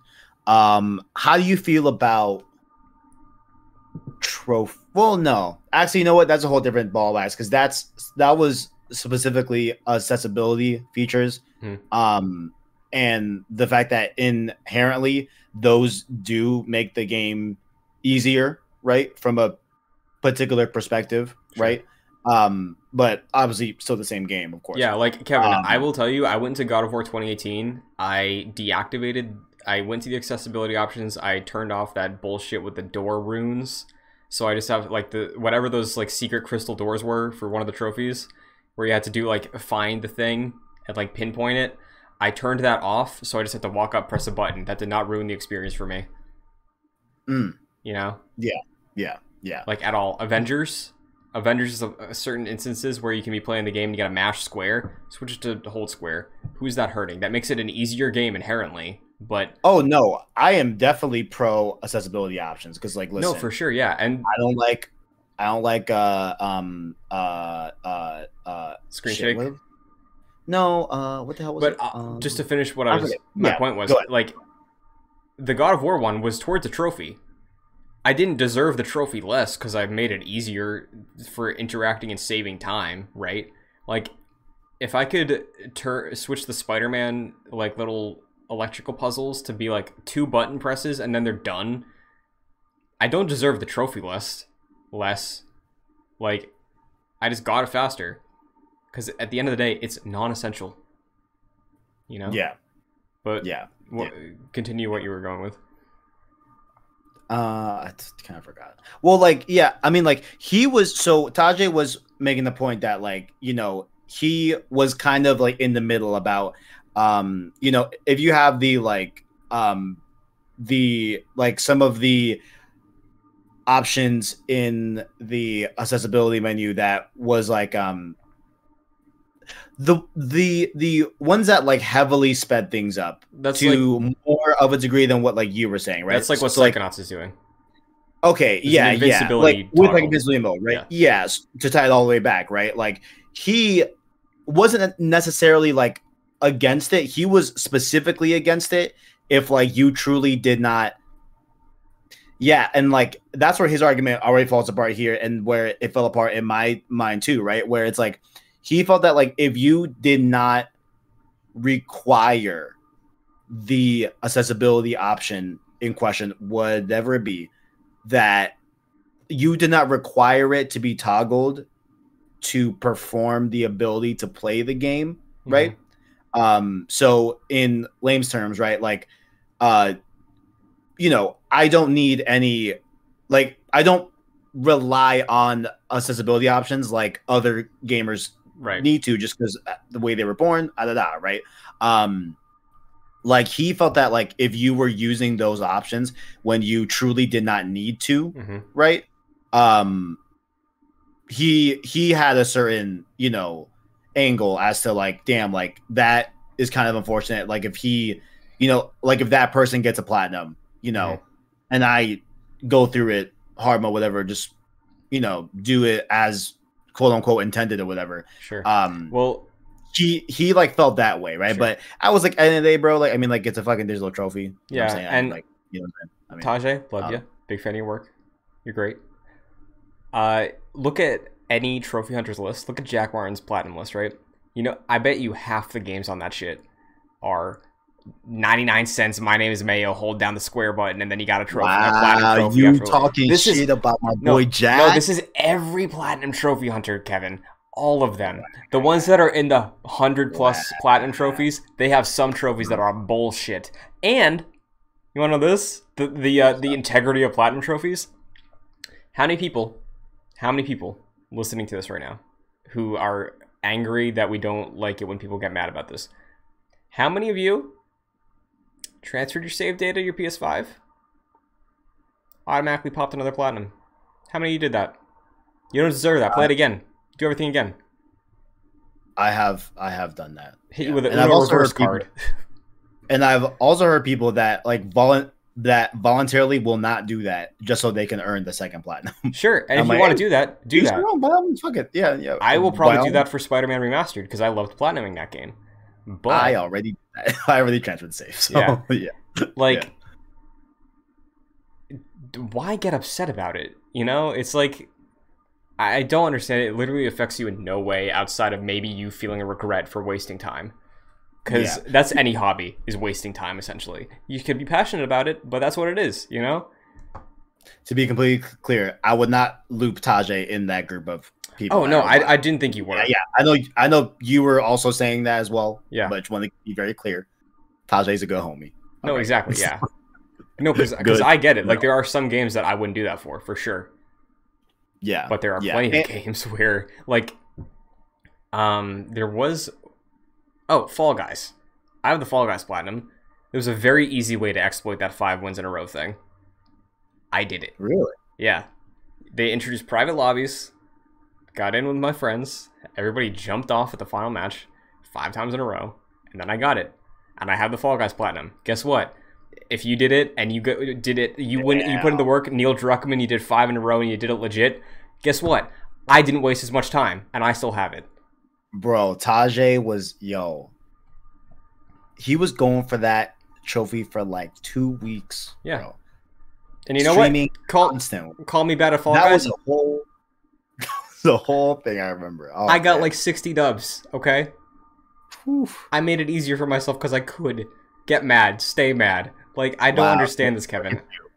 Yeah, slimy Fall Guys player, Christian. Yeah. I deem your platinum illegitimate, sir. Okay, you How- call Mark Cerny and tell him to mark that on my list. How dare you? When it happens, I'm sure it'll be a problem. Um, Uh, I guess Oh, there, there's two main points of discussion that I think revolve around this. The first one, I feel like, is a quicker conversation because uh, the whole, the game journalist aspect of people who review games. If you play it on easy, you shouldn't review the game. Um, the people who complain about that, you have you have no idea what it takes to do a game review, right? Like, do Yeah, not speak no. unless you walked the walk. Yeah, That's no, my stance. No, no. Um, yeah, no. Like, um, I I would agree with um disclosing in the review, Sure. right? What difficulty? If if you feel that like it really pertains to it, right? Yeah. Um, I don't think it's gonna matter that much if it's like, for example, a Last of Us, right, where the focus is not the gameplay, right? Um, but I believe in the past I've always, uh, you know what? That's probably not true. I mean, I don't know. I mean, like, granted, like I play on normal, right, and like um i think the overwhelming majority of the people that are even going to be consuming that review are likely going to play on normal Sure. right maybe maybe not so much you know um but i think for i think from a general standpoint you can say that and ultimately like what we were saying before the difficulty does not necessarily change the game that much it's it's going to change how you approach the game Right. right. Which could provide a really cool and and different review, right? Like I would love to see a review of Last of Us Survival versus Last of Us Normal, right? I'm sure there are differences there, but once again, it's not going to be that much because Yeah. the game doesn't change that much Yeah. from the difficulty standpoint, you know. And if you boil it down, most of each of those reviews are going to talk about the story. Literally, yeah, you. Like that as well. Yeah, I, I- mean, from the focus, like oh, like, the last word count. Yes.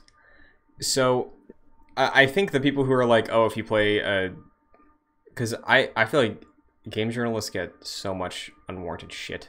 Like, especially from people who are either trolls or don't understand what they're in. Like, neither of us work for an outlet, but we follow plenty of people who do. Everybody who says anything about game journos not knowing how to review or play games, you don't know the schedules they have. You don't know how many games they have to beat. You don't know embargo dates.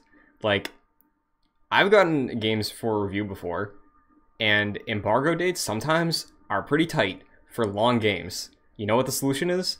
Drop the difficulty. yeah, You know? Like, Yeah. if I get a game for a review and there's a hard mode, and it's a game I would normally play on hard, I would not. Simply, just so I could meet the embargo. You know, like, I, I feel like, yes, it could be disclosed, like you said, but nine times out of ten, gonna be irrelevant.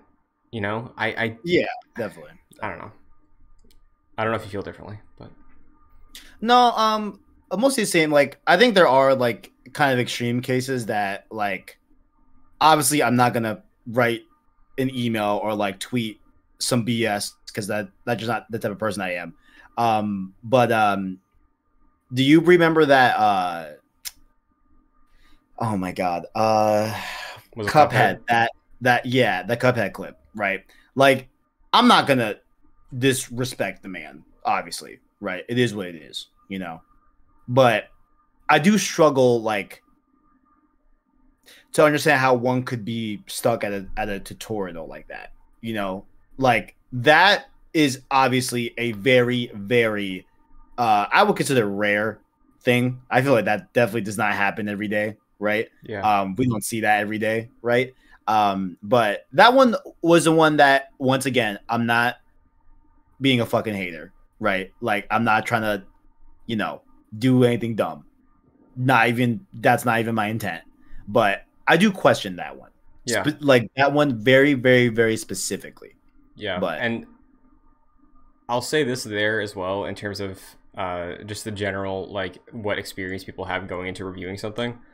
Um, I've like critically had discussions with people about media that have been impacted by the day I was having. Everything is opinionated, you know. Like the the way I felt when I experienced Rogue One that day was not great, and I walked out of Rogue One thinking it was whatever. And since then, it's it's fine. It's still not my favorite Star Wars movie, but like, and I have genuine criticisms about it. But like, there are varying things, right? There could be a a thing that happens in anybody's life, going into a thing, that could impact it in any number of ways. The way they critique it, because there is Yeah. no such thing as an objective fact about an opinion about a game. You know, you go to IGN, you go to GameSpot, you go to Kotaku.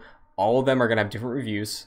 Maybe they have some crossover, but they will have slightly different things to say because people have their own thoughts. And I'm sorry that pisses you off and makes you not have your perfect, amazing Metacritic score for a game that does not care about you. Like, I, I really do think it is. Yo, Christian's talking spicy, man. Yo, I just, man. I just don't get it. I really, spicy. I really don't get it. It's I, spicy. I don't get it. You know, and maybe, maybe this is because I grew up not being super competitive. I, I hated sports, but guess what? Not everything's, uh, not everything's a competition. Playing a game on hard mode, please. Do anything else. Try doing anything else. some spicy, man. I mean, like, no, I appreciate the passion. It's just that, like, to be honest, like, I don't know if it's a matter of like I just truly like have never given it a ton of thought because Yeah. I just genuinely just don't care. Right? Yeah. Like not not like I don't care like oh, you know, this topic is done whatever. No, like it's important, duh. But like I mean like in my personal thing like I do not view anyone different like different if they play on like hard mode, right? Yeah. I do think that Arachnite is very impressive in this. skill. exactly. No. Yes. Of course. You know, yeah, li- like that's a whole different whole whole whole different angle. Yeah. You know. Um but, but there's a difference. wouldn't- Yeah. yeah, like like I wouldn't care if someone plays anything on easy. Like like I just generally just don't care. Yeah. Like I- I, don't know. It's okay. We can still talk about the game. No, exactly. Like- I tr- I do not care what difficulty any of you play any game on. I care when you are shitting on people for playing it on different difficulties. Because you and I have somewhat of an audience, right? We have people that care about what we say. I think it's important to be like, hey, guess what? I fucking play games on easy. Is that gonna erase all the trust you put in me over the past however long? Like, no, because you're a reasonable person. Mm, Listeners of this show, recall, I know you're reasonable. I will recall uh, Christian calling me um some colorful words uh, in terms of being a being a baby about Bloodborne, I believe. Uh, so. No, because that's that's your choice. I'm playing. I'm playing. um, but that was the other thing. That was the other uh, aspect of the conversation is the Souls games. Um, so like, I do think there is something to say about creators having a specific vision for a game and they have every right to stick to that vision and not have it altered in any way but i don't think that makes them exempt from criticism. Yeah that one i yeah that one i have a this one i have a tough that's a tough ball of wax. Um like let, let me yeah. just tee it up this way a little more if miyazaki thinks bloodborne would be a lesser game if it is easier he's well within his right I can see where he's coming from, but there there is nothing I can do to prevent the criticism that is warranted from that. You know, like okay, well there are plenty of people that could appreciate the design, the music, the art, the level design, the way combat looks that could experience that game if there was an easy mode. And you could still get good reception out of that. Again, similar to Doom, if you play it on normal, well, from software normal isn't really normal, but like you get what I'm saying. There will be a different experience for each player, but it's not making the game lesser of a masterpiece by letting more people play it, you know? Because the option is still there to play it the way it was intended. Just state that out the gate. Just like, hey, our intent of this game is for it to be played on this difficulty. It was designed this way. We do have easier versions, but this is the way we think you should play it. Okay, give the choice. If you don't want to do that, you're well within your right, but people can criticize you for it because it is warranted. I think. I I view it in a similar, fa- and like to be completely fair, before I even say how I view it, right? I'm not even sure if like what I'm about to say is even like should be the status quo, yeah. right? Like I don't even know if what I'm saying like should be it or it's a matter of just this is what it has been. So let's just continue what has been, right? Like I could I could totally see what I'm about to say being just that, right? But um I view it kind of like how um I didn't really like feel a certain type of way when uh when you know, um, Christopher Nolan wanted to put Tenet in theaters. Granted, if we remove the angle, which is hard to do, but l- l- let's just pretend that if we just remove the pandemic side from it, mm-hmm. right? It just we're just talking about would you rather go to the movies or watch that at home, right? Just just purely let's just act like that's what it was and not bring in the lethality of what could have been you going to the theater, right? in like June of last year. Yeah. Right. I mean, look at Black Widow. That's things are yeah. okay right now, ish. Not really. Oh yeah, yeah. Can, I mean, I mean, the options like, there.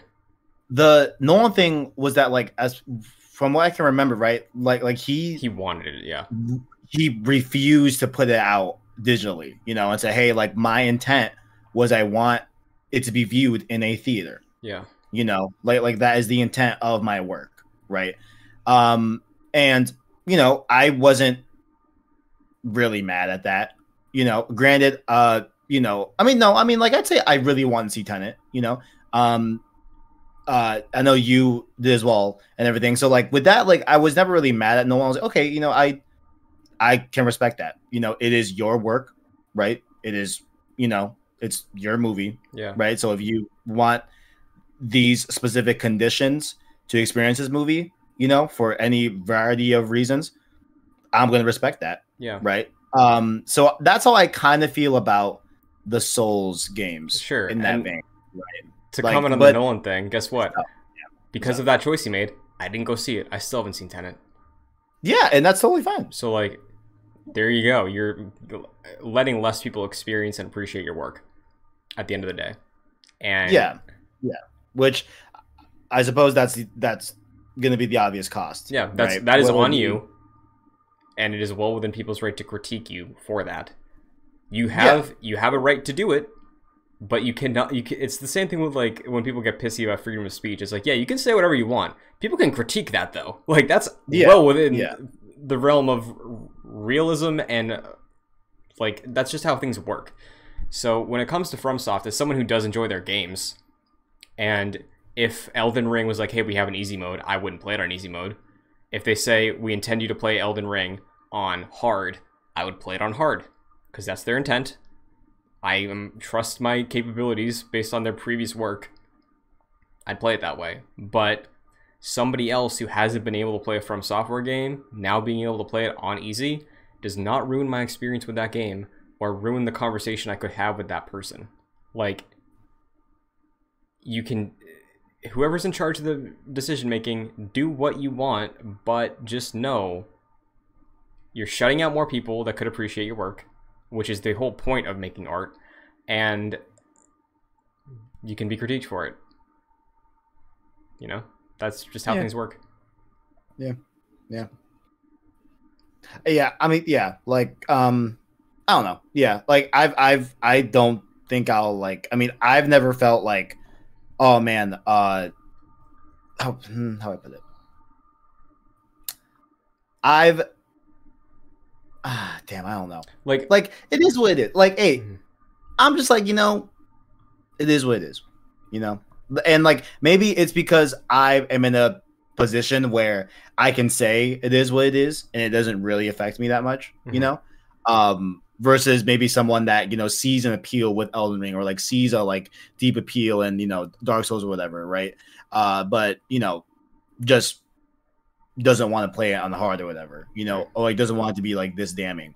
Um I think maybe that's a whole different opinion that I just don't have, you Yeah. know. But because I think that's another thing too. Because I've only beaten Bloodborne out of all of them, right? But I do think it's incredibly reductive to say like the reason those games are good are because they're hard. Because that's not it. Like there is so much. You could play Bloodborne as a god, could never die, and I think you would still be able to appreciate what that game is and why it's a masterpiece. I truly believe that. okay, yeah. Sorry, sorry. No, go ahead. just because you get to see boss patterns you get to see shortcuts in the world you get to see secrets and the progression of the skills you acquire like yes you could in god mode theoretically get through that entire game with the starting weapon slash slash slash everything you beat bloodborne there you go but you could still appreciate other aspects of the game that contribute to it being a masterpiece I think with the Souls games specifically, at least Bloodborne and Sekiro from what I played, it gets boiled down to oh people like it because they're hard and they're like sadists. Like no, that just makes it more satisfying when you finally beat it. Take that out. I play plenty of games where I don't struggle against bosses. They're not bad, you know. Like there are other aspects of Bloodborne that I think are warranted of its praise beyond I died a lot. So I just tie the aspect of it being hard to the Souls genre, like quite literally infused, Mhm. right? Where like I just I- don't know, like and and this is from an outsider who like, you know, uh I got pretty good at Stranger of Paradise, right? Mhm. And I beat Fallen Order, if you want to call that a Soulsborne game.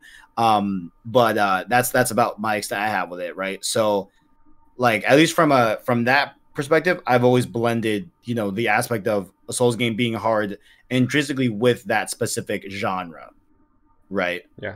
Um. So that's just how I viewed it, man. Where where it's like I don't know. I mean, I I'm gonna kind of m- maybe low key sway a little bit against you, right? Where it's like, um, I I don't know. I think for the most part, it'd be the same conversation for sure. I mean, it's similar conversation, but um, I don't know. Like, I just kind of just tie that aspect into Soul so much that like I don't know if I mean like it's possible, Well- right? Like whatever. But like I I I don't have- know if it'd be the same I have a hypothetical for you Okay, that could maybe illustrate where I'm coming from a little better. like I get what you're saying. Right. I just don't know if it actually like play out that way. The Last of Us is a brutal world full of death. Everyone is trying to kill you. Everything is trying to kill you. You can only play that game on Survivor. You have no audio stuff. You don't get detective vision. Very limited ammo. You go, you go down in two hits. That's how I played the game when I replayed it. That's the only way you can play that game. People think, wow, it's very difficult. It fits the world. Everything looks dangerous. Everything is dangerous. And there's just this intense level of difficulty. I died so many times playing through it. Right. Um, that's how that game exists. You tie The Last of Us to being hard. Then a couple years later, Last of Us Remastered comes out. There's difficulty options with the same implementations as there has been. Is it a bad game now? No, it's not. I mean, I would throw it back at you, and maybe you weren't even taking to, maybe you weren't even like intending on me to take it this way, but like the the Last of Us, as we said before, is a narrative focus, right? Like as far as I'm aware, as far as what I've heard, Right, but I'm Bloodborne saying story is like hmm. buried in the minutia, so like the focal point of that is the gameplay. But if we're just talking gameplay, then I can shut up and we can go on that route. No, because I, I think there are other things beyond the narrative and combat in Bloodborne that are worth appreciating because it is a lot of the art direction, the atmosphere, the boss Okay. designs, the way the stages of the bosses, which you would still experience. It would just you take less damage. Like that's really it. You know, it's like because I think the way you can Would you appreciate say? Sorry, go ahead. the way you appreciate those aspects of Bloodborne are the way you appreciate the narrative of The Last of Us in this comparison. Where I think it is safe to say this the survivor and grounded experience of Last of Us is very different from easy. That doesn't but in this case, like if it was shipped that way and only had survivor grounded, you would associate the Last of Us games with being hard, the way that you're saying you associate the Souls series with being hard. But introducing range of difficulty for The Last of Us, the way you would introduce it here, you can still appreciate everything else in that game. It's just less hard. Because I'm saying there are things to appreciate in Bloodborne beyond combat, the way in this Last of Us example, you can appreciate the story without it being terribly hard.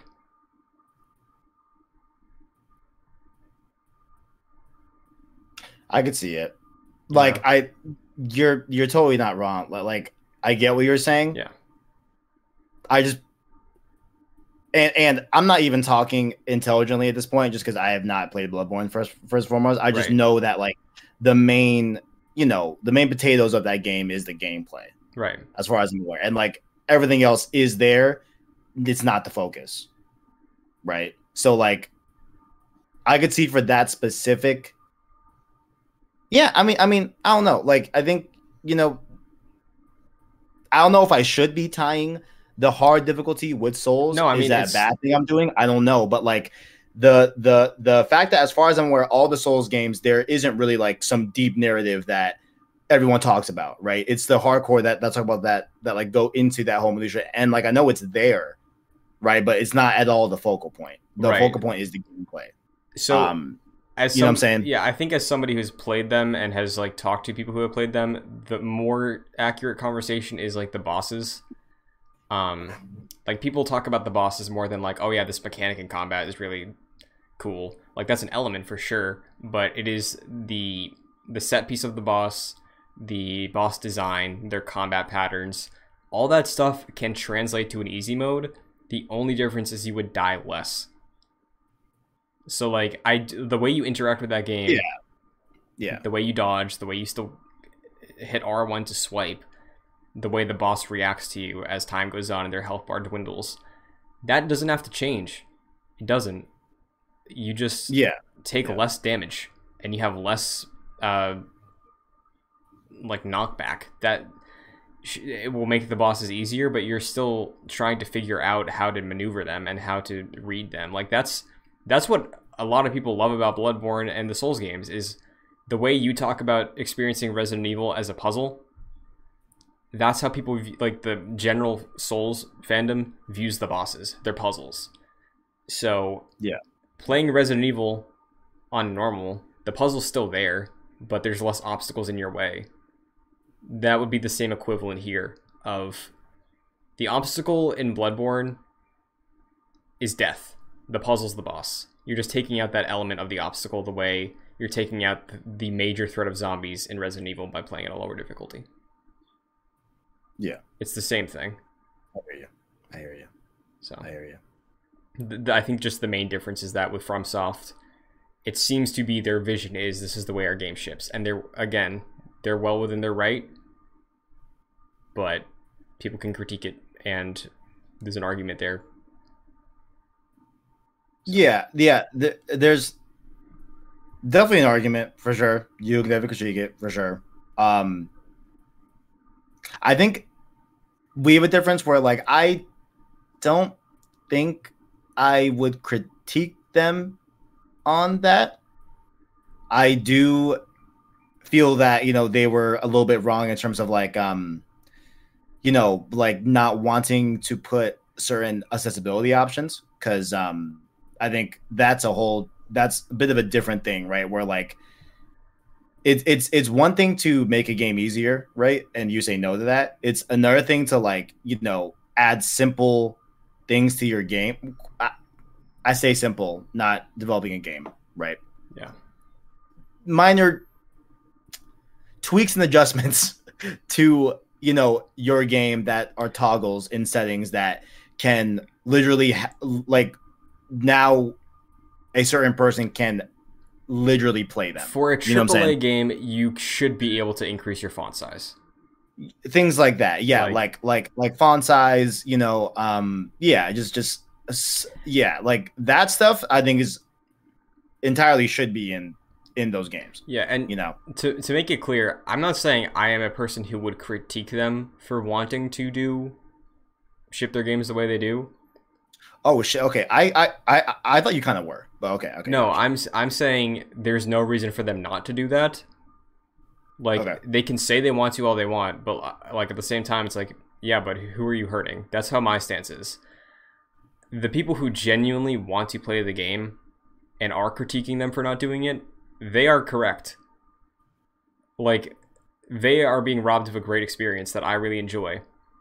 So I'm on their side. From software, you can say whatever you want. You can be like, yeah, we don't want to do it you're within your right, but you are robbing people of an experience that I really love and I think they would love to. That's where I Right. fall on it. Because if somebody has a problem with something and it is backed up with any shred of validity, and in the case of From Software games not being accessible, there is validity there. I'm on the side of the person who wants to experience it. I'm trying to think of like if there's an experience that I've wanted to do, but I couldn't. Bloodborne, Well, no, I mean like I can play Bloodborne. I just you know. can you? Can you, Kevin? Why are you fucking shaming me? You see right here? You shame me right here. You see, y'all, y'all, y'all see? You, you caught, caught in 4K. Nah, um, like I don't. Damn, I don't think you know. And of course, you know, I'm in a you know position where I don't have to deal with that, right?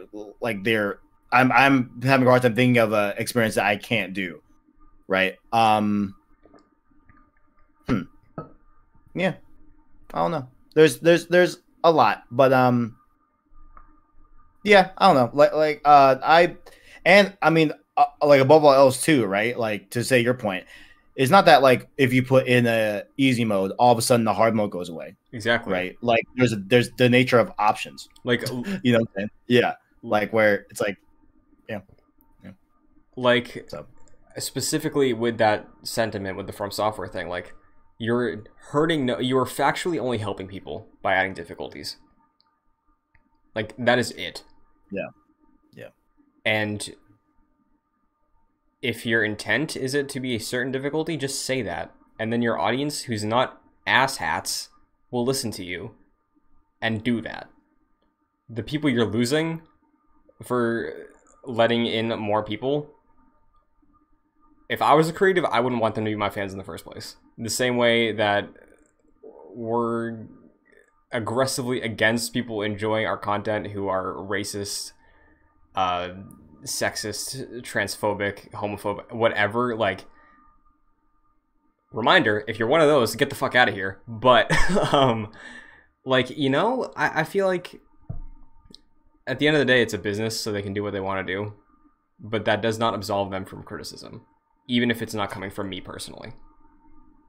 And and on even on top of that, fiscally, right? It would fiscally make more sense to add more options. It would only to help. more people to play too. Yeah, yeah, yeah, yeah. Like to from that specific standpoint, but that's not at all like you know how I view shit. But you know, Right, but they're a business. That's what there's. That's there's a thing called fiduciary duty. They owe their their employees and board of directors. They owe them to make the decision that would make them more money that they're not doing.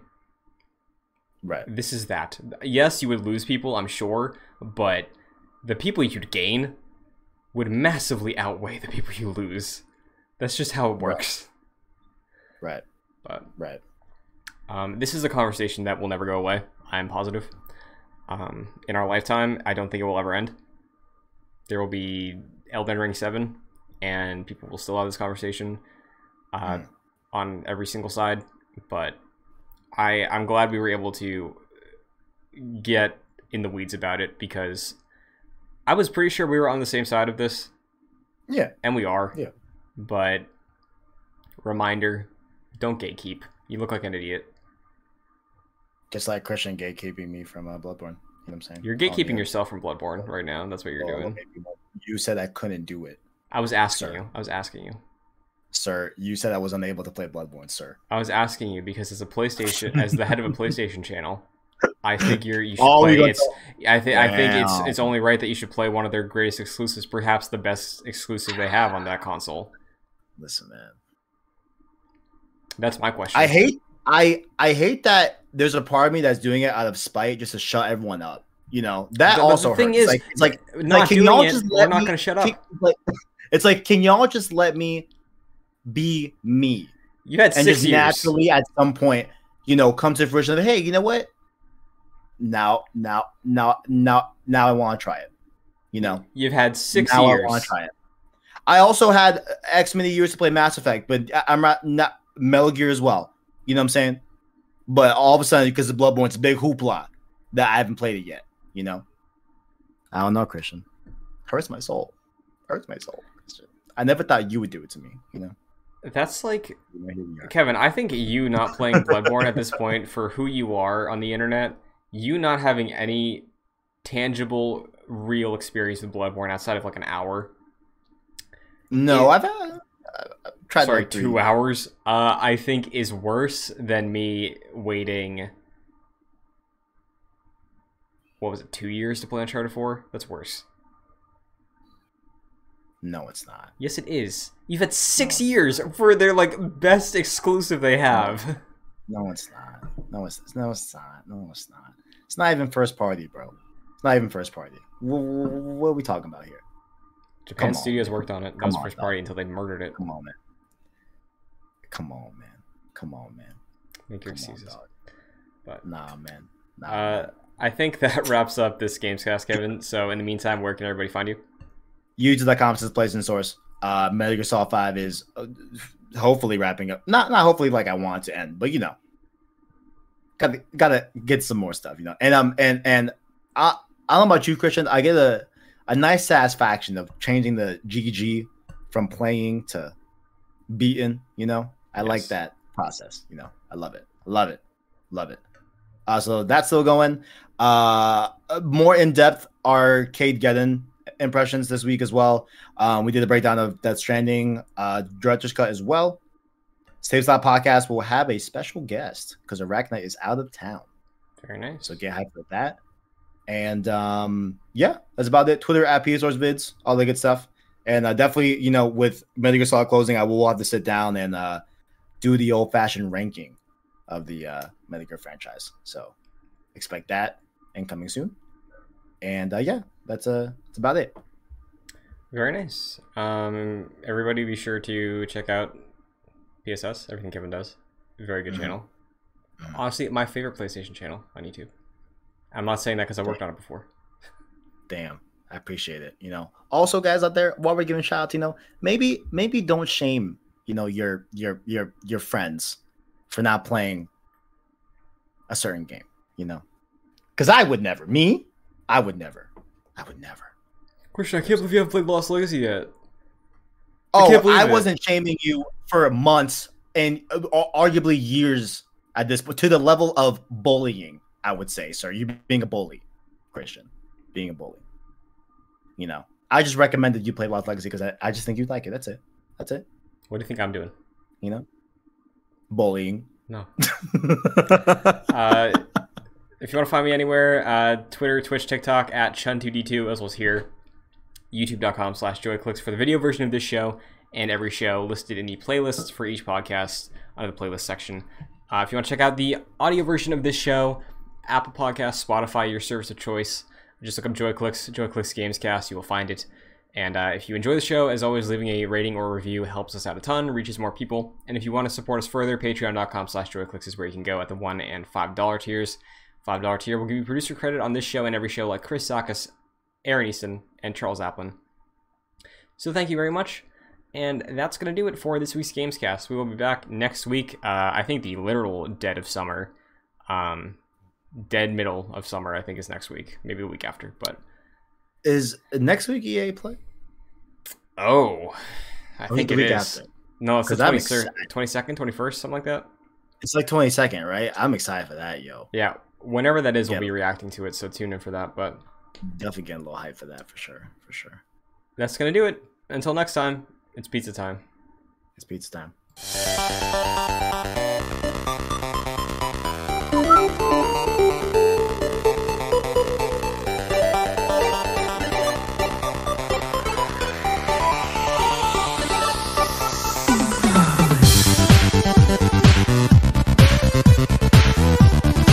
I don't know. I mean, I don't even. I don't even think I'm gonna play that.